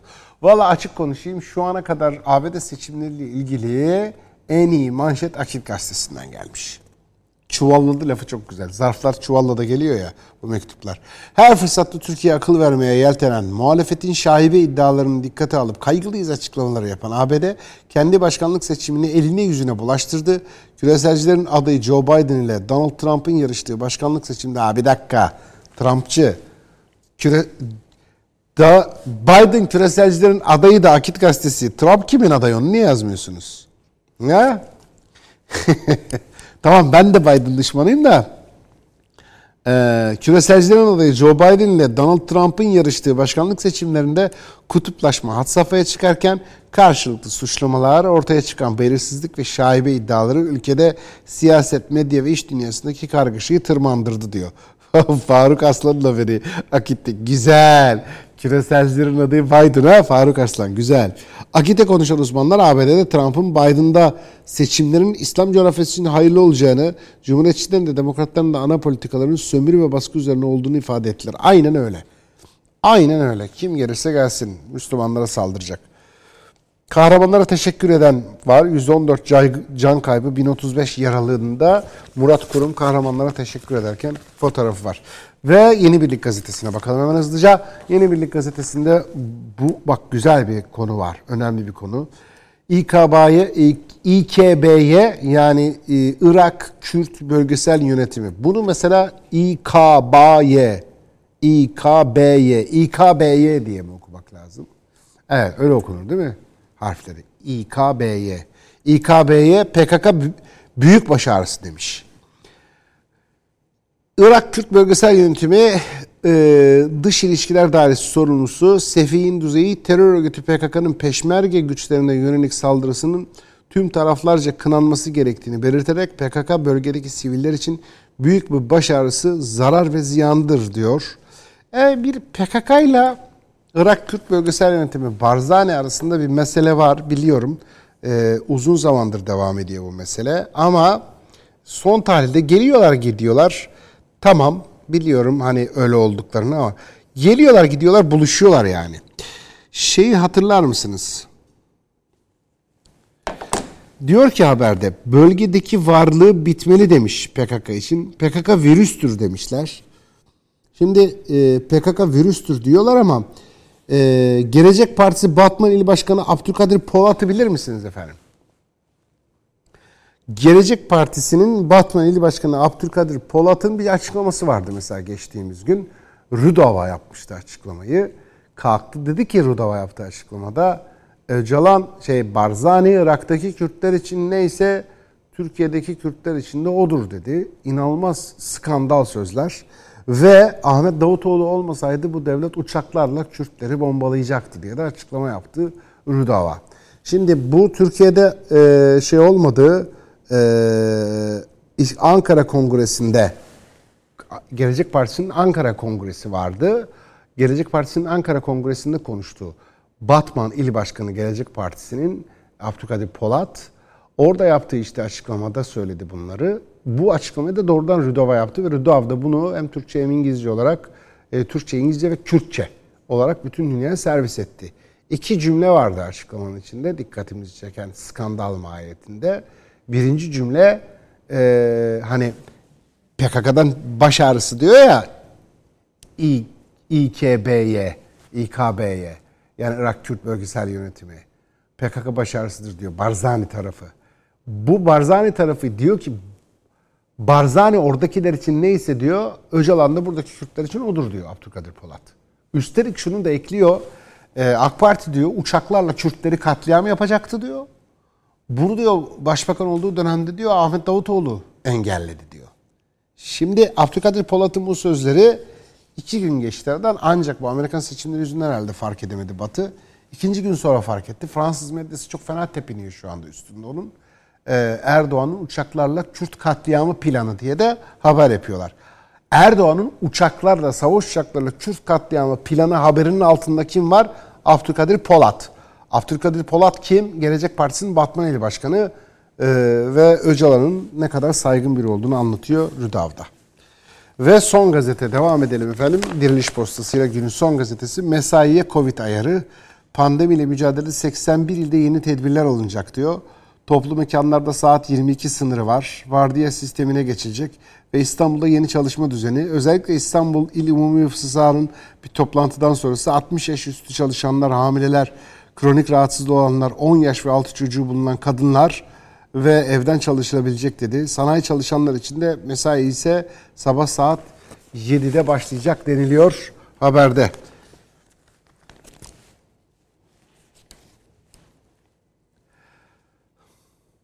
Böyle söyleniyor haberde de efendim. Yeni mesaiye yeni ayarlar geliyormuş. Evet sıra geldi eko, ekonominin günün ekonomi notlarına.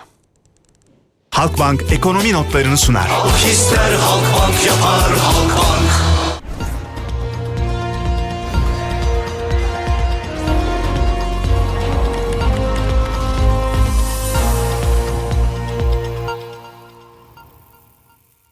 Borsa İstanbul 100 endeksine bakıyoruz 1167. Dolar 8.45'ten söz ediyoruz. Bankada almaya kalktığınızda banka size 8.65'ten aşağı dolar vermez şu anda. Vermiyor. Euro 9.93 görünüyor ama banka 10 liradan fazlaya satıyor Euro'yu da. Yani bir yurt dışına ödememiz varsa mesela bugün ve bir euro satın almaya kalkarsak bankadan Türk parasıyla ya da doğrudan Türk parası yatırıp orada euro tahsilat yaparsak 10 liradan fazla çekiyor zaten banka. Ve altın 518,31 liradan e, satılıyor. Satmaya kalkarsanız 518 liradan satarsınız. 525 lira gibi bir rakama satıyor bankalar altını. Enteresan bir hale geldi piyasalar. E, bir sınırlar zorlanıyor, bir şeyler bakılıyor. Çünkü bu gidişat itibariyle baktığımızda altının rekoru tarihin en büyük rekoru denilir artık. Bu rakamları bir daha görür mü görmez mi bilmiyorum. Enteresan bir hale geldi gram altın Türkiye'de. Halkbank ekonomi notlarını sundu. Halk ister Halkbank yapar Halkbank. Bir ara verelim. Aranın ardından saat başında yeniden huzurlarınızdayız.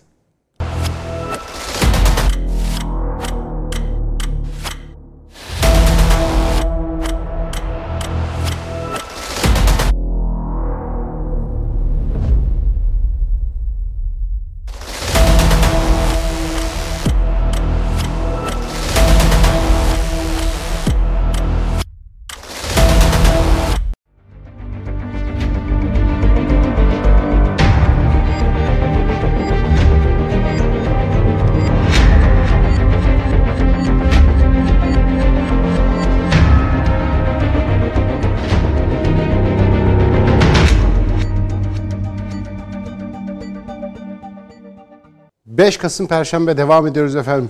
13 farklı mecradan aynı anda yayındayız. Türkiye'nin yeni medya ekranları, TVNet ekranlarından nerede kalmıştık diye soruyoruz.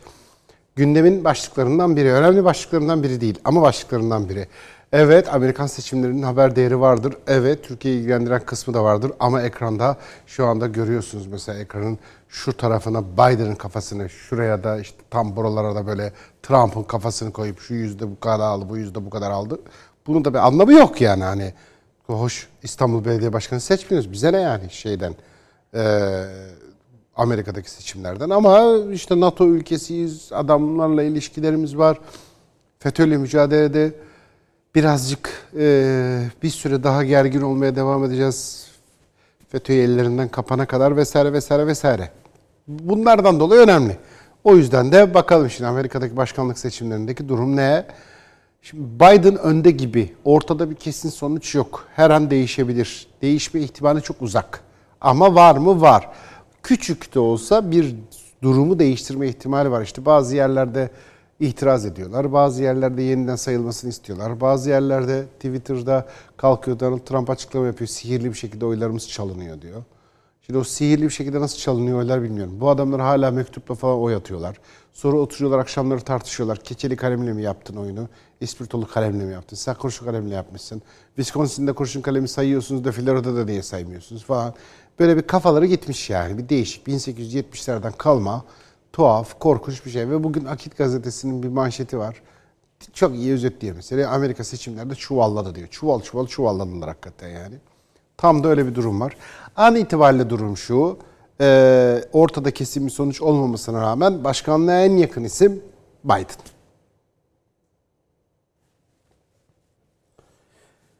ABD'de oy sayımı sürüyor. Demokrat aday Biden 264 delegeye sahip. ABD ABD'nin şu andaki mevcut başkanı Trump ise 214 delegesi bulunuyor. Kritik 3 eyaletten ikisinde Biden zaferi elde etti. Wisconsin ve Michigan'da Biden'dan geride gelerek Trump'ı geçti. Bu iki eyalette 26 delegeyi de hanesine yazdırdı. Diğer bir kritik eyalet olan Pensilvanya'da ise sonuç belli değil. Ancak burada Trump yarışı önde götürüyor. Sonuçların belli olmadığı Pensilvanya'da Pensilvanya valisi bir açıklama yaptı. Yaptığı açıklamada biz oy sayılarını açıklamıyoruz şu anda. Oyların için kimin kazandığıyla ilgilenmiyoruz. Doğru saymakla ilgileniyoruz diye açıklama yaptı Pensilvanya valisi. Seçim tabii Pensilvanya'dan gelecek sonuçlara kilitlenmiş durumda. Biden'ın bazı yerlerde Trump'ı geçmesinin tabii ardından başkan Amerikan Başkanı Donald Trump Twitter'dan açıklama yaptı. Mektuplar aracılığıyla gönderilen oy pusulalarına tepki göstererek oylarım sihirli bir şekilde yok olmaya başladı dedi. Trump nasıl oluyor da posta yoluyla gelen oyların pusulaları her saydıklarında e, çok ciddi olarak seçimi etkileyecek kadar yıkıcı olabiliyor ifadelerini kullandı. Demokrat aday Biden Twitter'dan açıklama yaptı. Bu seçimin sonucunda sonucuna Donald Trump değil Amerikan halkı karar veriyor ifadelerini kullandı. Yarışın başa baş gittiği birçok eyalette sonuçların da mahkemeye gitme ihtimali de konuşulmaya başlandı artık. ABD Başkanı Donald Trump'ın kampanya menajeri Bill Stephen, Wisconsin'de oyların yeniden sayılması için başvuruda bulunacaklarını ve bazı eyaletlerde de sonuçları mahkemeye taşıyabileceklerini belirtti. ABD başkanlık seçimlerinde 538 delegenin yarıdan bir fazlası olan 270 delegeye ulaşan isim başkanlık koltuğuna oturmaya kazanacak.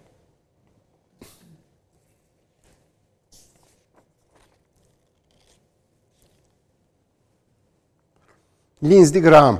Bu adamı hatırlarsınız. Türkiye ile ilgili dengesiz tutarsız bir öyle bir böyle konuşmalarıyla tanırsınız bu adamı. Türkiye dostuyum ben. PKK konusunda Türkiye haklı ne yapıyorsunuz diye haber olmuştu. Sonra ardından şöyle haber olmuştu. Cehennemden yaptırım çıkartıp Türkiye'nin kafasına atarız diye haber olmuştu. Daha sonra Suriye konusunda Türkiye kendi sınırlarını müdafaa hakkı vardır. Türkiye haksızlık yapıyorsunuz demişti. Ondan sonra S-400 konusunda Türkiye'ye savaş ilan edelim demişti.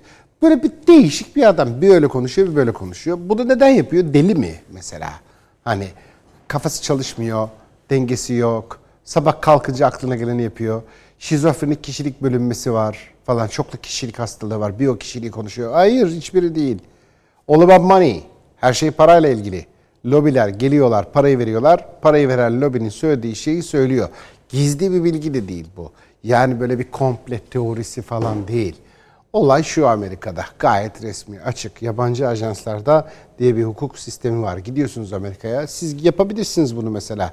Eğer Türkiye'yi mesela zenginsiniz diyelim ki bilmem kaç milyon dolar paranız var. Türkiye'nin iyiliği için bir şey yapayım. Bunu mesela İsrail iş adamları yapıyorlar. Servetlerini bu yolda harcarken de diyorlar ki ben paramı İsrail için harcamayacaksam bu servet ne işe yarar diyor İsrail iş adamları. Değil mi? Hadi bana böyle bir Türk iş adamı bulun. Basacak Amerika'ya gidecek. Gidebilirsiniz mesela. Şu anda sizin diyelim ki 3 milyon dolar paranız var mı? Tamam alın paranızı gidin Amerika'ya. Yapabileceğiniz bir şeyden bahsediyorum. Gidin merhaba deyin. Ajans var. Ajansa kayıt yaptırın. Deyin ki ben lobi faaliyeti için geldim. Ne kadar güzel. Ne kadar para vereceksiniz diyorlar. 3 milyon dolar. Yatırın efendim onu diyorlar Amerikan Bankası'na. Parayı tır tır tır tır tır tır tır, sayıyorlar. Amerikan Bankası'na yatırıyorlar. Size bir tane evrak veriyorlar. Diyorlar ki bu adam 3 milyon dolar parayı şu senatöre verecek şu lobi faaliyetinden dolayı. Gidiyorsun o senatöre diyorsun bak makbuz elimde parayı yatırdım sana her an transfer edebilirim. Hmm, diyor, ne diyeceğim diyor. Diyeceksiniz ki Türkiye'ye yaptırım yapacağım. Cehennemden çıkan yaptırım istiyorum. Çok güzel söylerim bunu. Ne kadar fiyat? 3 milyon dolar. Parayı alıyor ve bunu söylüyor. Sonra gidin diyor ki vazgeçtim ya al bir 3 milyon dolar daha. De ki Türkiye dünyanın en güzel ülkesi. Derim diyor ver 3 milyon doları. Yarım saat önce cehennemden yaptırım çıkartıp Türkiye'nin kafasına atacağım diyen adam 3 milyon doları bir daha alırsa böyle yapar. Aa Türkiye dünyanın en güzel ülkesi. Al 3 milyon dolar daha Türkiye şahane. Al 3 milyon dolar daha Allah Türkiye'yi kahretsin. Al 3 milyon dolar daha Türkiye diye bir yer yok. Al 3 milyon dolar daha dünyanın merkezi Türkiye. All about money. Her şey parayla ilgilidir. İşte Lindsey Graham denilen adam yeniden senatör seçildi ve bir öyle konuşması, bir böyle konuşması delilikten falan değil efendim.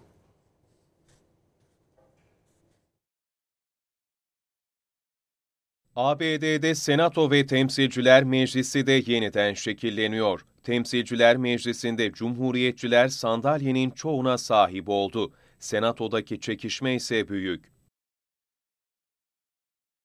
Kritik bir isim dikkat çekti. Türkiye'ye tehditler savuran 65 yaşındaki Cumhuriyetçi Senatör Lindsey Graham, Demokrat rakibi Jamie Harrison'ı geride bırakarak Güney Carolina'daki ABD Senato koltuğuna yeniden seçildi. Graham oyların %55'ini aldı. Trump'ın destekçilerinden biri olan Cumhuriyetçi Senatör Graham, ABD'nin müdahaleci dış politikasını savunan bir isim. Graham, Türkiye'nin Barış Pınar operasyonuna ilişkin yaptığı paylaşımda, askeri bir operasyon durumunda Türkiye'yi yaptırım uygulamakla tehdit etmişti. Graham ayrıca S-400 hava savunma sistemi aldığı gerekçesiyle Türkiye'ye yaptırım uygulanmasını da talep etmişti. ABD'de başkanlık seçimiyle aynı zamanda yapılan Temsilciler Meclisi'nin tamamının ve 100 sandalyeli Senato'daki 35 sandalyenin değişeceği kongre seçimleri de önemli yer tutuyor. Kongre seçimleri Amerikan kamuoyu nezdinde başkanlık seçimleri kadar yankı uyandırmasa da ABD siyasetinde oldukça büyük bir öneme sahip. Zira kongrenin hangi kanadının hangi parti tarafından kontrol edildiği, ABD Başkanı'nın çalışma alanını da önemli ölçüde belirliyor. 435 sandalyeli Temsilciler Meclisi üyeleri 2 yıllığına göreve gelirken, 100 sandalyeli Senato üyeleri ise 6 yıllığına seçiliyor. Temsilciler Meclisi'nde hangi eyaletin ne kadar temsilcisi olacağı eyaletlerdeki seçim bölgelerinin nüfus yoğunluğuna göre belirlenirken, Senato'da her eyaletin iki senatörü bulunuyor.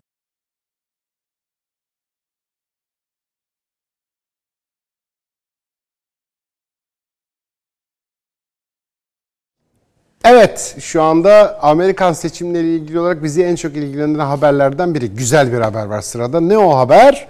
Ee, Trumpçılarla Biden'cılar birbirine girdiler Beyaz Saray'ın önünde. Polis de onlara müdahale etti. Tam böyle şey haberi bu. Çayımızı alıyoruz, beter olun diye zevk ala ala izliyoruz. izlediğimiz haberlerden biri. Buyurun efendim, Trumpçılarla Biden'cılar birbirine girmişler.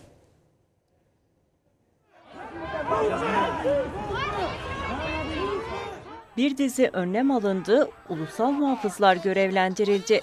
Ancak tüm tedbirlere rağmen olayların önüne geçilemedi.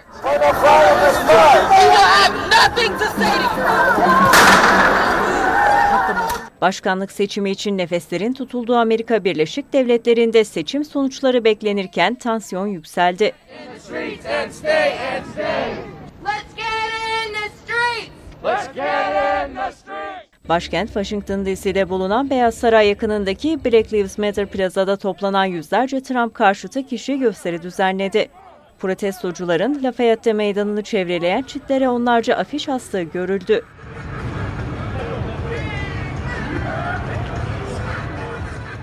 Gösteriler genel olarak barışçıl şekilde devam etse de bir grup Trump taraftarının kalabalığın yakınlarına gelmesiyle gerilim tırmandı.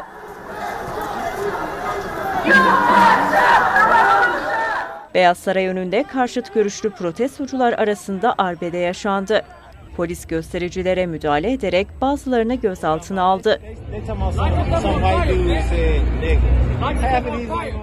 Belediye Başkanı Muriel Bowser ise yaptığı açıklamada polisin hazır olduğunu ifade ederek barışçıl protestoları memnuniyetle karşıladığını ancak şiddete başvurulmaması konusunda uyarıda bulundu.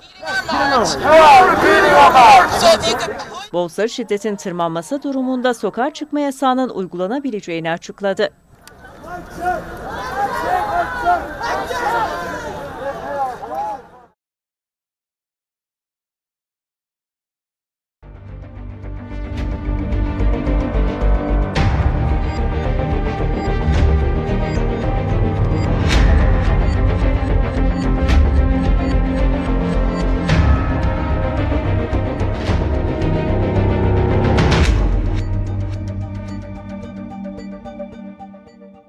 İzmir depremi 6.6 şiddetinde olmuştu deprem İzmir'de 114 canımızı kaybettik. 2000'e yakın insan yaralandı.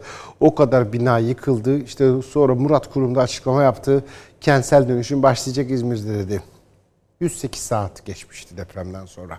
Umutlar hala tazeydi.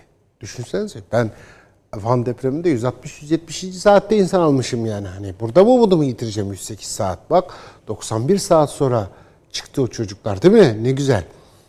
108. saatte çok büyük umutla çalışmışlardı. Önce tam sessizlik dediler. Çıt! Kesildi. Sessizlik. Herkes bekledi.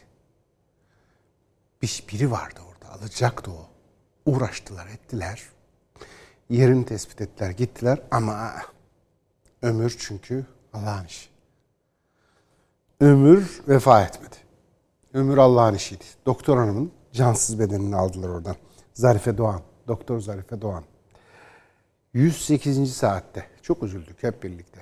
İşte böyle oluyor mesele. Sonra Doktor Zarife Doğan'ı kim öldürdü?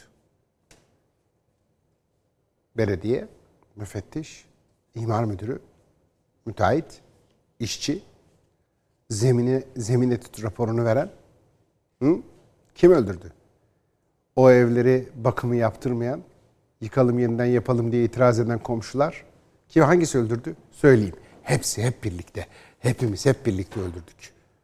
Doktor Zarife Doğan'ı ve diğer kaybettiğimiz bütün o depremdeki insanların hepsini bizim sahtekarlığımız, bizim tamahkarlığımız, bizim ahlaksızlığımız, bizim ahiretten korkmayışımız, bizim sadece bu dünyadan ibaret olduğunu zannettiğimiz ve o boğulduğumuz zannımız öldürdü. Hep birlikte el ele verdik. En son bir doktoru daha öldürdük. Buyurun efendim. İzmir depremi. İzmir'de meydana gelen depremde yıkılan Rıza Bey apartmanının enkazından 108 saat sonra üzücü bir haber geldi. Depremin 108. saati itibariyle enkaz bölgesinde hareketli dakikalar yaşandı. Enkazdan bir sesin gelmiş olabileceğine yönelik ekipler o bölgede çalışmalarını yoğunlaştırdı. Deprem bölgesinde enkaz altından gelecek bir mutlu haberi bekleyen vatandaşlarsa umutlu gözlerle ekiplerin çalışmasını takip etti. Ancak beklenen olmadı. Yaklaşık 40 dakikalık çalışma sonunda umutlar bir anda yerini gözyaşına bıraktı. Doktor Zarife Doğan'ın cansız bedeni ekipler tarafından enkaz altından çıkarıldı. Doktor Doğan'la birlikte depremde ölenlerin sayısı 110'u geçti. Yaralanan 1035 vatandaşın 800'den fazlası taburcu edilirken 135'ten fazla vatandaşın tedavisi ise devam ediyor. Rıza Bey apartmanındaki çalışmanın da bitmesiyle birlikte depremde yıkılan 17 binanın tamamında arama kurtarma faaliyetleri sona erdi. Canla başla her taşın altını didik didik arayan kurtarma ekipleri çalışmalarına son verdi.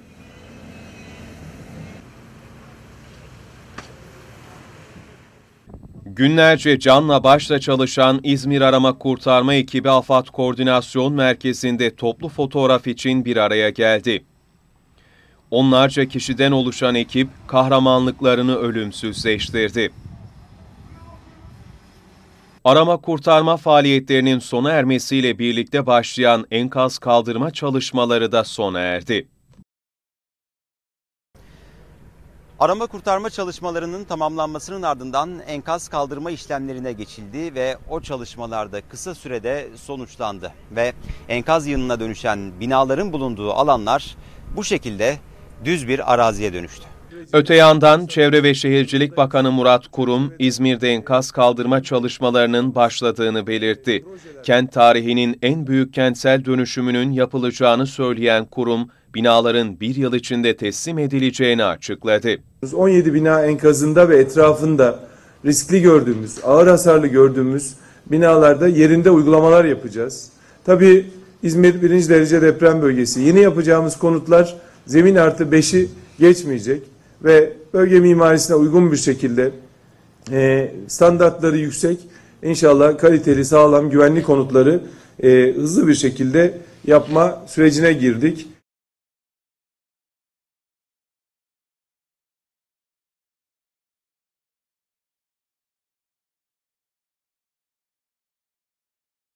Şimdi İzmir depremine bir bakmamız lazım. İzmir depremi bizim gerçek gündemimiz. Amerikan seçimlerinden daha gerçek gündemimiz. Böyle bayağı bildiğin Amerikan mandasına dönüyor gibi oluyor Türk medyası. Böyle bir sinirlerim tepeme çıkartıyor. Böyle sayılar, rakamlar falan, grafikler hazırlanmış yani. Biden yüzde bilmem kaç, Amerika, Trump bilmem yüzde kaç falan diye böyle.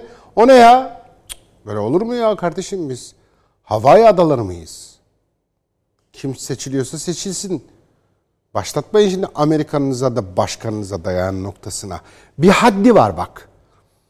Oh bir, her şeyde böyle. Bir had var. O had geçince sinir sinir bozucu olmaya başlıyorsun. Biz Amerikan mandası mıyız? Amerikan burası? Bir de konuşurken editörlerin de bir eline ayağına hakim olması lazım artık. Başkan Trump, Başkan Trump. Hay sizin Başkan Trump'ınızın Allah belasını versin. Sizin başkanım sizin başkanınız da şimdi ha. Bizim başkanımız falan değil o. Nereden çıkarttınız Başkan Trump'ı? Amerika Birleşik Devletleri'nin başkanı. Aa böyle bir şey olur mu ya? Sabahtan akşama kadar ekran son dakika Pensilvanya'da oylar şu kadar oldu. Hay sizin Pensilvanya'nıza oy sandığınıza sandıklara sahip çıkın falan diye tweet atanlar var böyle çok acayip tuhaf bir durum yani. Çok sinir bozucu. Çok böyle ahlaksızlık, şuursuzluk, kendini kaybetmiş olmak o. O kadar olmaz. Tamam verirsin. Sonuç şu çıktı. Trump kazandı. Biden kazandı. Şöyle olacak, böyle olacak. Türkiye'deki ilişkiler bunları verir. Bunlar normal haber bu. Öbürü ne ya? Yattık kalktık Amerikan seçimi. Lanet gelsin Amerikanıza da, başkanınıza da. Bu ne ya? Amerikan mandası gibi. Bu olmaz bu şuursuzluk. Buna sizi itiraz edin Allah rızası için ya. Bu, bu, bu seyirciyle var oluyor bu iş. Ne olur yani şuna itiraz edin. Arayın beni deyin ki ne yapıyorsun sen? Nerenin gazetecisin? Defol git Amerika'ya falan diye beni kovalayın buradan yani mesela. Bu tepkiyi vermezseniz düzelmez bu iş bak. Bak çok ciddiyim yani. Bu te- sahip çıkmanız lazım sizin. Sizin bu tepkiyi vermeniz lazım. Arayıp beddua edin. Arayıp kızın, bağırın, çağırın yani. Bu ne gel başlarım sizin Amerikanıza da başkanıza diye. Bu olunca böyle ho seyirci kızıyor diye geri döneriz biz yani. Onu da şey yapmak lazım. İzmir'de yaşanan deprem felaketinin yeni görüntüleri çıktı ortaya. Ona bir bakalım. Bakın bu önemli iş. Deprem geliyor. Biz deprem ülkesiyiz. Kim ne derse desin. Bak inşallah nasihat olur diye bir kamuoyu faydası gözeterek yayınlıyorum şimdi o görüntüleri. İnşallah bize faydası olur. Bir izleyin Allah rızası için. Bakın o sağlam binalar taş gibi duruyorlar. Ama birazcık böyle bir sahtekarlığın olduğu bina bak ne hale geliyor. Bir izleyelim şu görüntüleri. Bina depremden saniyeler sonra yerle bir oldu. Onlarca kişiyi hayattan kopardı, birçok aileyi paramparça etti. İzmir'de meydana gelen depremde yıkılan binalardan biri de Rıza Bey apartmanıydı. Enkazında günlerce arama çalışmaları yapılan bina 34 kişiye mezar oldu. Depremden 91 saat sonra kurtarılan Ayda bebeği öksüz bıraktı. Acı olaylara sahne olan binanın çökme anına ait yeni görüntüler ortaya çıktı. Deprem sırasında yer yerinden oynarken çevredekiler binaların yanından uzaklaştı. Sarsıntıdan saniyeler sonra Rıza Bey apartmanı bir anda çöktü. İçeridekilerin kaçacak vakti olmadı. Her yeri büyük bir toz bulutu kapladı. Apartmanın çökme anı ve çevredekilerin yaşadığı şaşkınlık saniye saniye güvenlik kamerasına yansıdı. Kameralara yansıyan bir başka görüntüde ise deprem başladığında birçok kişi kendini dışarı attı. Cadde ve sokaklarda yoğun bir kalabalık oluştu. Deprem öyle şiddetliydi ki binalardan çıkmak güvende hissettirmedi. Birçok kişi panikle sağa sola kaçmaya devam etti. Ayakta durmakta güçlük çekenler de vardı. Deprem anında otomobiller beşik gibi sallandı, trafik bir anda durdu. Depreme trafikte yakalanan sürücüler araçlarından indi. Depremin verdiği korku ve panikle herkes ne yapacağını şaşırdı. Görüntüler birçok binayı da yerle bir eden depremin şiddetini bir kez daha gözler önüne serdi.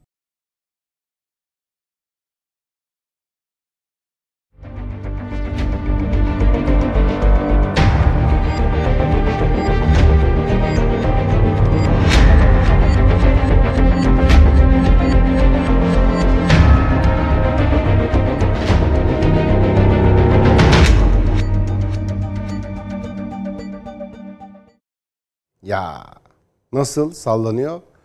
Bina battı battı yerin içine battı bina. Gitti böyle çukur varmış gibi Allah korusun yani. Öbürü yanındakine niye bir şey olmuyor? Allah Allah burada bir bina var duruyor. Burada bir bina var duruyor. Bu böyle mu diye yerin içine batıyor. Ne oldu yani? Deprem geldi böyle sadece oraya mı? Amerika'nın harp silahı Bayramlı Sokak No 16'ya falan diye böyle adres girip mi yapıyor Amerika depremi? Harpçılar var ya. Ya ne harpı? Müteahhit hırsız. Demiri çalmış. Betonu çalmış. O ruhsatı veren müfettiş sahtekar. O ruhsatı veren belediye sahtekar. Anlamıyor musunuz? Bu, bu acayip bir durum yani bu. Öyle bir harp marp bir şey yok burada. Ne harpı? Zemin etüt raporunu yapan sahtekar. Müteahhit sahtekar. Belediye sahtekar. Ruhsatı veren sahtekar. Çalışan işçi sahtekar. Oradaki mal sahibi sahtekar. Kontrol etmeyen sahtekar. Hepsi sahtekar. Bir sürü sahtekar öldürdüler güzelim doktoru. Ya hep birlikte organize oldular o doktoru öldürmek için işte. Katillik. Aynı katillik nerede var? Koronavirüste de var. Vallahi billahi var ya beni yemin ettirmiyor. Estağfurullah tövbe estağfurullah. Var. Doktorlar yalvarıyor ne olur maske takın diyor. Takmıyoruz. insanları öldürüyoruz. Allah aşkına mesafeyi koruyun diyor. Korumuyoruz. insanları öldürüyoruz. Sonra 114 kişi kaybettik depremde. 77 kişi kaybettik. Koronavirüste günde 200'den fazla adam öldürüyoruz aramızda toplanıp. Ne, nereden baksanız kurtuluş savaşıyoruz. Günde 200 kişi ölür mü ya bir ülkede? Günde 200 insan gidiyor ya. Böyle şey olur mu yani? Böyle böyle bir şey yapılır mı? Böyle bir şey yaşanır mı? Bu nerede? İşte İngiltere'de 429 kişi ölüyor denilebilir şimdi de. O orası İngiltere bana ne? 2000'in üzerinde devam ediyoruz. 2319 kişi hasta ettik kendi aramızda ve şey birkaç kişiyi de 77 kişiyi de öldürdük. İşte Türkiye'nin koronavirüsü.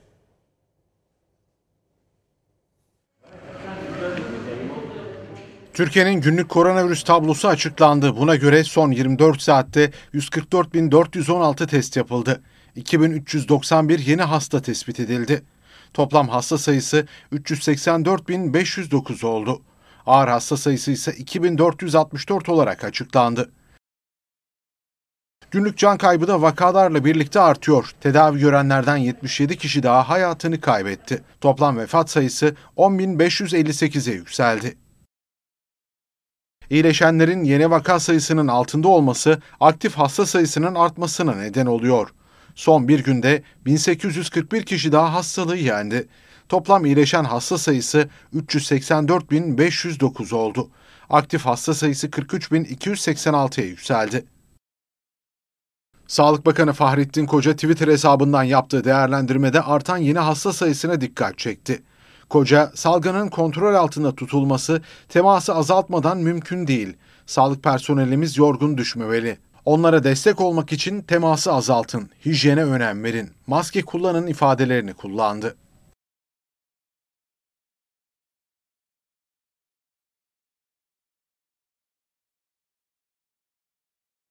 Dünyada koronavirüs tehdidi ne halde? Artıyor. Hiç öyle azalma azalma falan yok. Artıyor. Bugün Reuters bir son dakika haber geçti. Doğru mu değil mi bilmiyorum. Ben Reuters bu. Ee, çok güvenilir yer değildir. İngiliz gizli servisinin propaganda şeyi e, merkezi. George Orwell var ya 1984 romanı hani komünizme karşı yazıldı falan diye anlatıyorlar. Komünizme karşı falan yazılmadı. Adam komünist kendisi zaten. CIA onu öyle manipüle etti o kitabı da öyle zannedildi o kitap. Her neyse o adamın propaganda üzerine yazdığı bir kitap aslında ve herif zaten kendisi bu işte Reuters gibi BBC gibi yerlerde çalışan propaganda yazarlarından biri. Orada görüyor işi de korkuyor.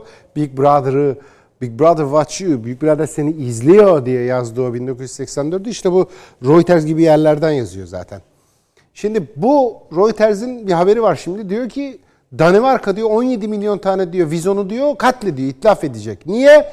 Yeni bir tip koronavirüs var diyor. İnsanlara bulaşabilir bir şey olabilir. Tehlikeli bir durum. Yani hani bırak dünyada koronavirüsün bittiğini azaldığını vallahi yenisi çeşidi meşidi çıkıyor başımıza bela oldu. Gidiyor bu iş ne kadar da gidecek belli değil. Elimizde de tedbirden başka da hiçbir şey yok. Ne kadar? 48 milyon. Geçti çoktan geçti 48 milyonu. 1 milyon 215 binde insandan fazla insan da 1 milyon 215 binden fazla kişi de öldü şu ana kadar koronavirüsten dünyada. Çin'in Wuhan kentinden yayılan COVID-19 salgını dünya genelinde yıkıcı etkisini sürdürüyor. Vaka sayısı 48 milyona dayandı. Avrupa'da durum oldukça ciddi. Salgında ikinci dalganın en sert vurduğu ülke Fransa. Toplam vaka sayısı 1 milyon 500 bini geçti. Fransa hükümeti vakaları dizginlemek için bir adım daha attı. Sağlık alanındaki OHAL 15 Aralık'a kadar uzatıldı. Yunanistan'da koronavirüs salgını cumartesi gününden bu yana hızla artıyor. Atina hükümeti salgınla mücadele kapsamında yeni tedbirler aldı. Yunanistan'da artık sokakta maske takmak zorunlu. Kalabalık toplanma yerleri de kapatılıyor. Üniversitelerse uzaktan eğitime geçiyor. Atina bu tedbirlerle Ekim ayında artışa geçen virüs yayılımını durdurmayı hedefliyor. Balkanlarda da koronavirüs vakaları tırmanışa geçti. Bulgaristan'da günlük vaka sayısı ilk kez 4000'i aştı. Ülkedeki toplam vaka sayısı 60 bini geçti. Tedbirleri arttıran Bulgaristan, kapalı ve açık kamusal alanlarında maske takma zorunluluğu getirdi. Ülkede spor müsabakalarının seyircisiz yapılması, konser, tiyatro ve sinema salonlarının %30 kapasite ile çalışması kararı alındı.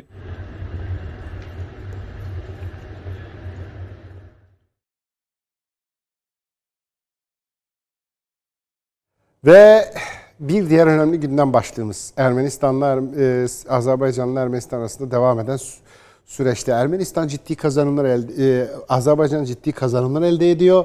Azerbaycan e, Ermenistan'a gönderilen silahları tek tek imha ediyor. Son gelen rapor yani Twitter artık sahaya inmek zorunda kaldı. Direkt cepheye indi Twitter. Ne yaptı? Azerbaycan Dışişleri Bakanı'nın hesabını askıya aldı. Olacak iş mi? Oldu. Sahaya indi ya. Yakında Twitter çalışanları elinde tüfek Ermenilerle birlikte ateş ederken görebilirsiniz. O derece aktif Ermenistan destekçisi bir şeyden, yapıdan bahsediyoruz. Ama ne oluyor? Yedi köyde Ermenistan işgalinden kurtuldu. Çok sayıda da tank, uçak, neler neler imha ediliyor. Azerbaycan çok ciddi başarılar imza atıyor Allah'ın izniyle.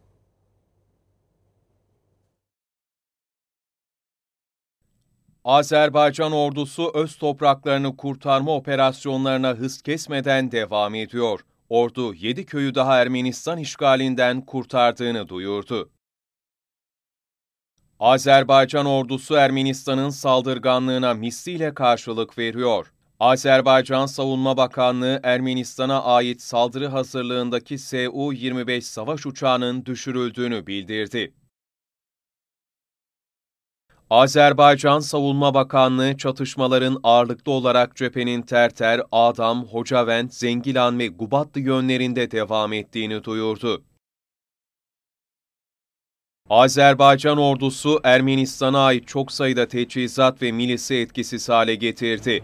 Hocavent yönündeki yüksekliklerden birinde Ermenistan'a ait M-55 uçak savar sisteminin nokta atışıyla imha edildiği kaydedildi.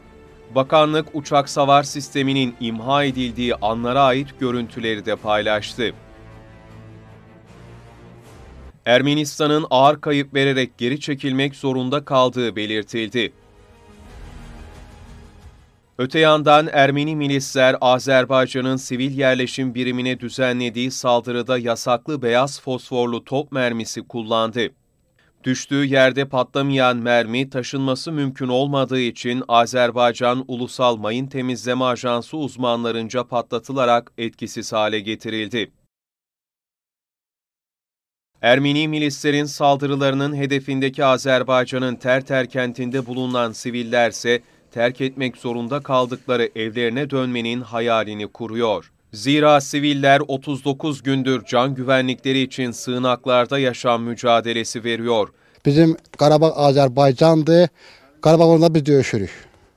Torpaqlarımızı azad eləyəcəyik. Savaş mağduru siviller Azerbaycan ordusunun Karabağ alabilmesi için Kur'an okuyarak dualar ediyor.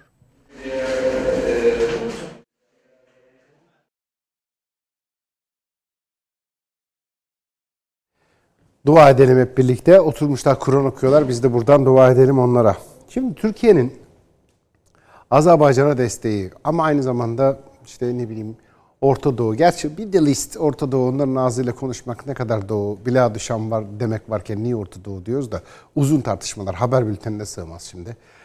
Böyle Afrika'da ki e, temaslarımız, Azerbaycan'daki durumlar yani bütün dünyada böyle bir varlık inşa sürecindeyiz. Kendi hikayemizi yeniden bulma, kendi hikayemizi, o var olan hikayemizin üzerine o hikayeyi devam ettirme mücadelesi içindeyiz bir taraftan. Çünkü hikayenizi devam ettirmiyorsanız, bir hikayeniz yoksa yaptığınız marangozluğun da bir anlamı yok. Doktorluğun da, siyasetinde, işin gücünde hiçbir anlamı yok. Mesele hikayeniz. Hangi hikayenin üzerinde duruyorsunuz? Tam olarak kimsiniz? Bu dünyayı neyle tanımlıyorsunuz mesela? Her milletin bir hikayesi var. İşte bizim hikayemiz, bizim DNA'larımızda, kodlarımızda yazılan hikayemiz de bu gönül coğrafyası meselesi acayip kritik bir konudur o. Bunu bir gavura anlatamazsınız yani. Gavurdan kastım gayrimüslim anlamında değil. Kafası gavurluk. Fethullah Gülen gavur mesela yani. Gavur başka bir şey. Gıvri. Bir gavura, sekülerist adama, kafası çalışmayan adama gönül coğrafyası anlatamazsın ki. Orası benim ama benim değil. Nasıl? Ya benim he ama benim değil. Benim değil derken yani yerin altındaki kaynaklarla ilgilenmiyorum. Yerin üstündeki kaynaklarla da ilgilenmiyorum. Sömürmüyorum ama oranın ihya edilmesi, imar edilmesiyle ilgileniyorum. Kardeşlik, bağ falan. Peh. Bunu İngilizce anlatsana. Ben anlatamam. İstediğin kadar iyi İngilizce bil. Zihniyet meselesi, hikaye meselesi. Şimdi bu hikaye kurulurken en önemli şey ne?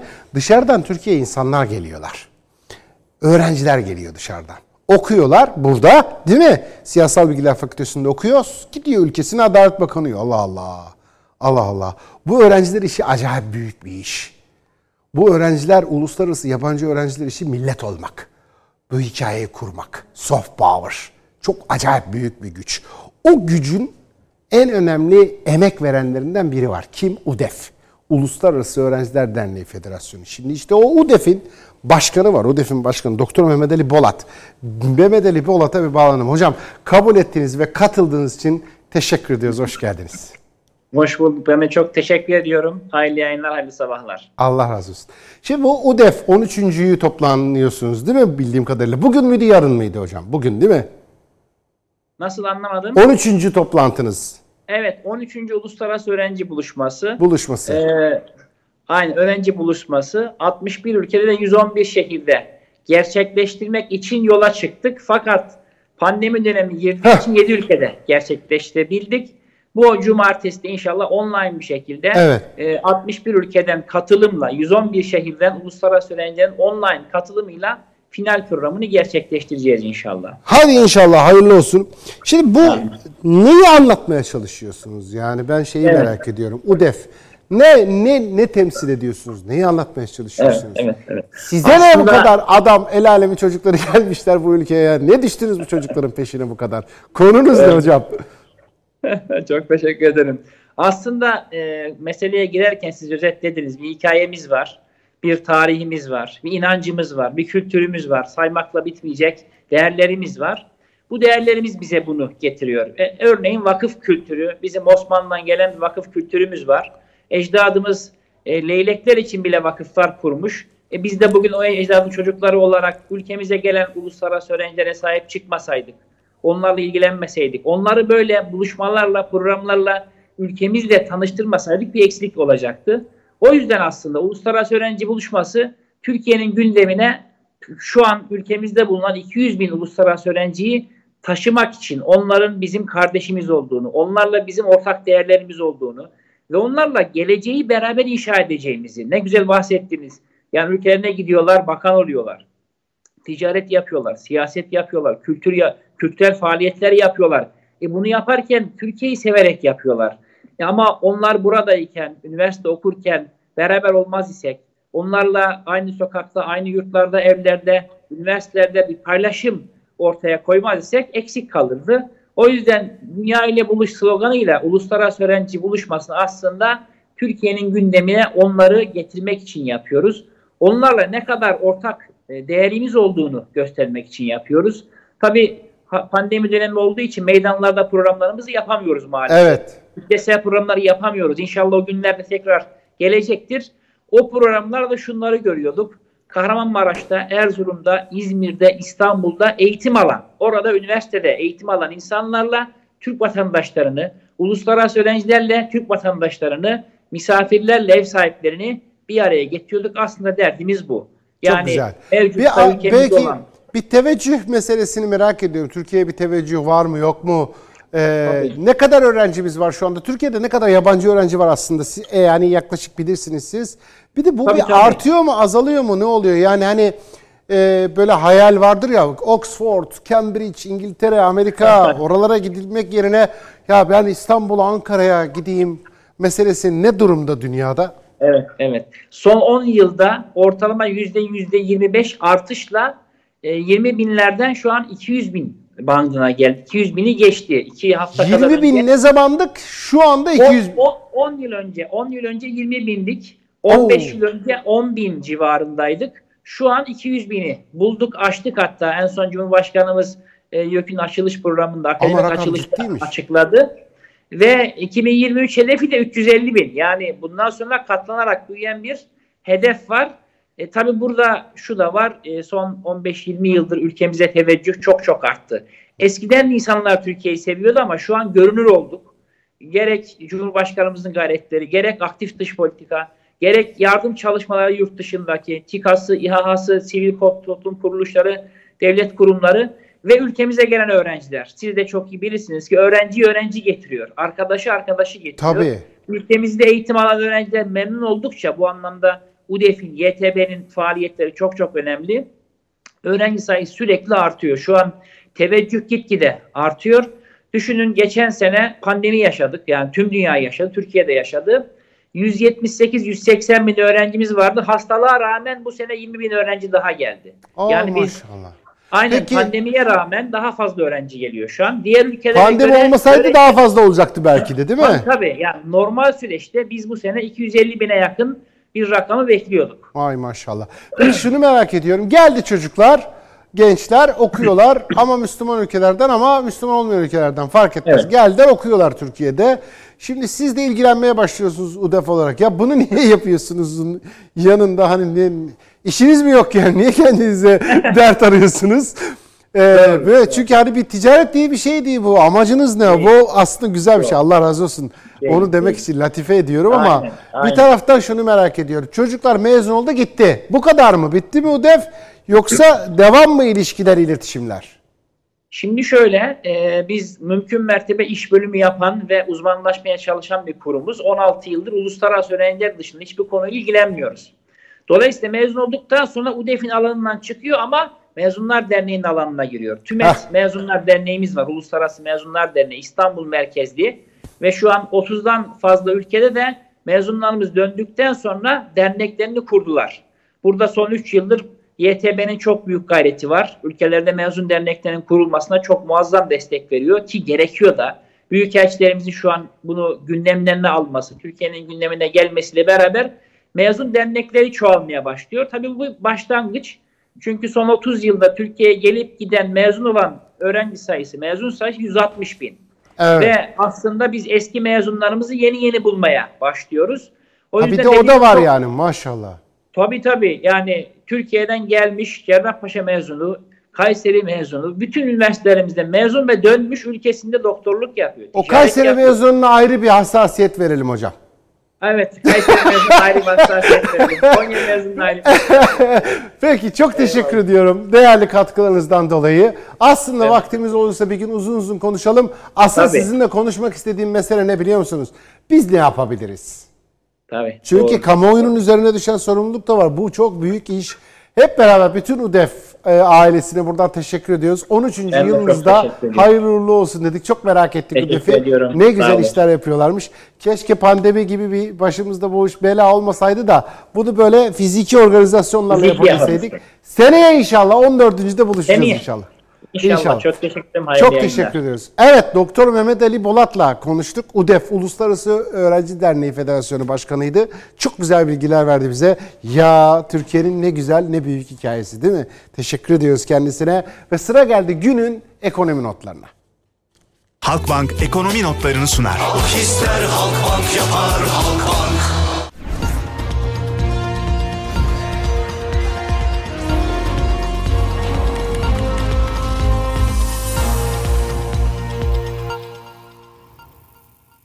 Borsa İstanbul Yüz Endeksi ile başlıyoruz. 1167 dolara bakıyoruz. 8.47 olmuş. Yükselmeye devam ediyor. 9.95'ten söz ediyoruz Euro'da. O da yükselmeye devam ediyor. Altında 519,96 yani 520'den söz ediyoruz artık. O da yükselmeye devam ediyor. Ee, döviz, altın ne kadar emtia varsa hepsi yükselişte efendim. Halkbank ekonomi notlarını sundu. Halk ister Halkbank yapar Halkbank. Ve teşekkür ederiz bizi izlediğiniz için. Bize ayrılan sürenin sonuna geldik. Nasip olursa yarın sabah yine tam 7.30'da huzurlarınızda olacağız. Siz bir yere ayrılmayın. Saat başında Parapolitik başlıyor. Semra Karabağış burada sizinle olacak.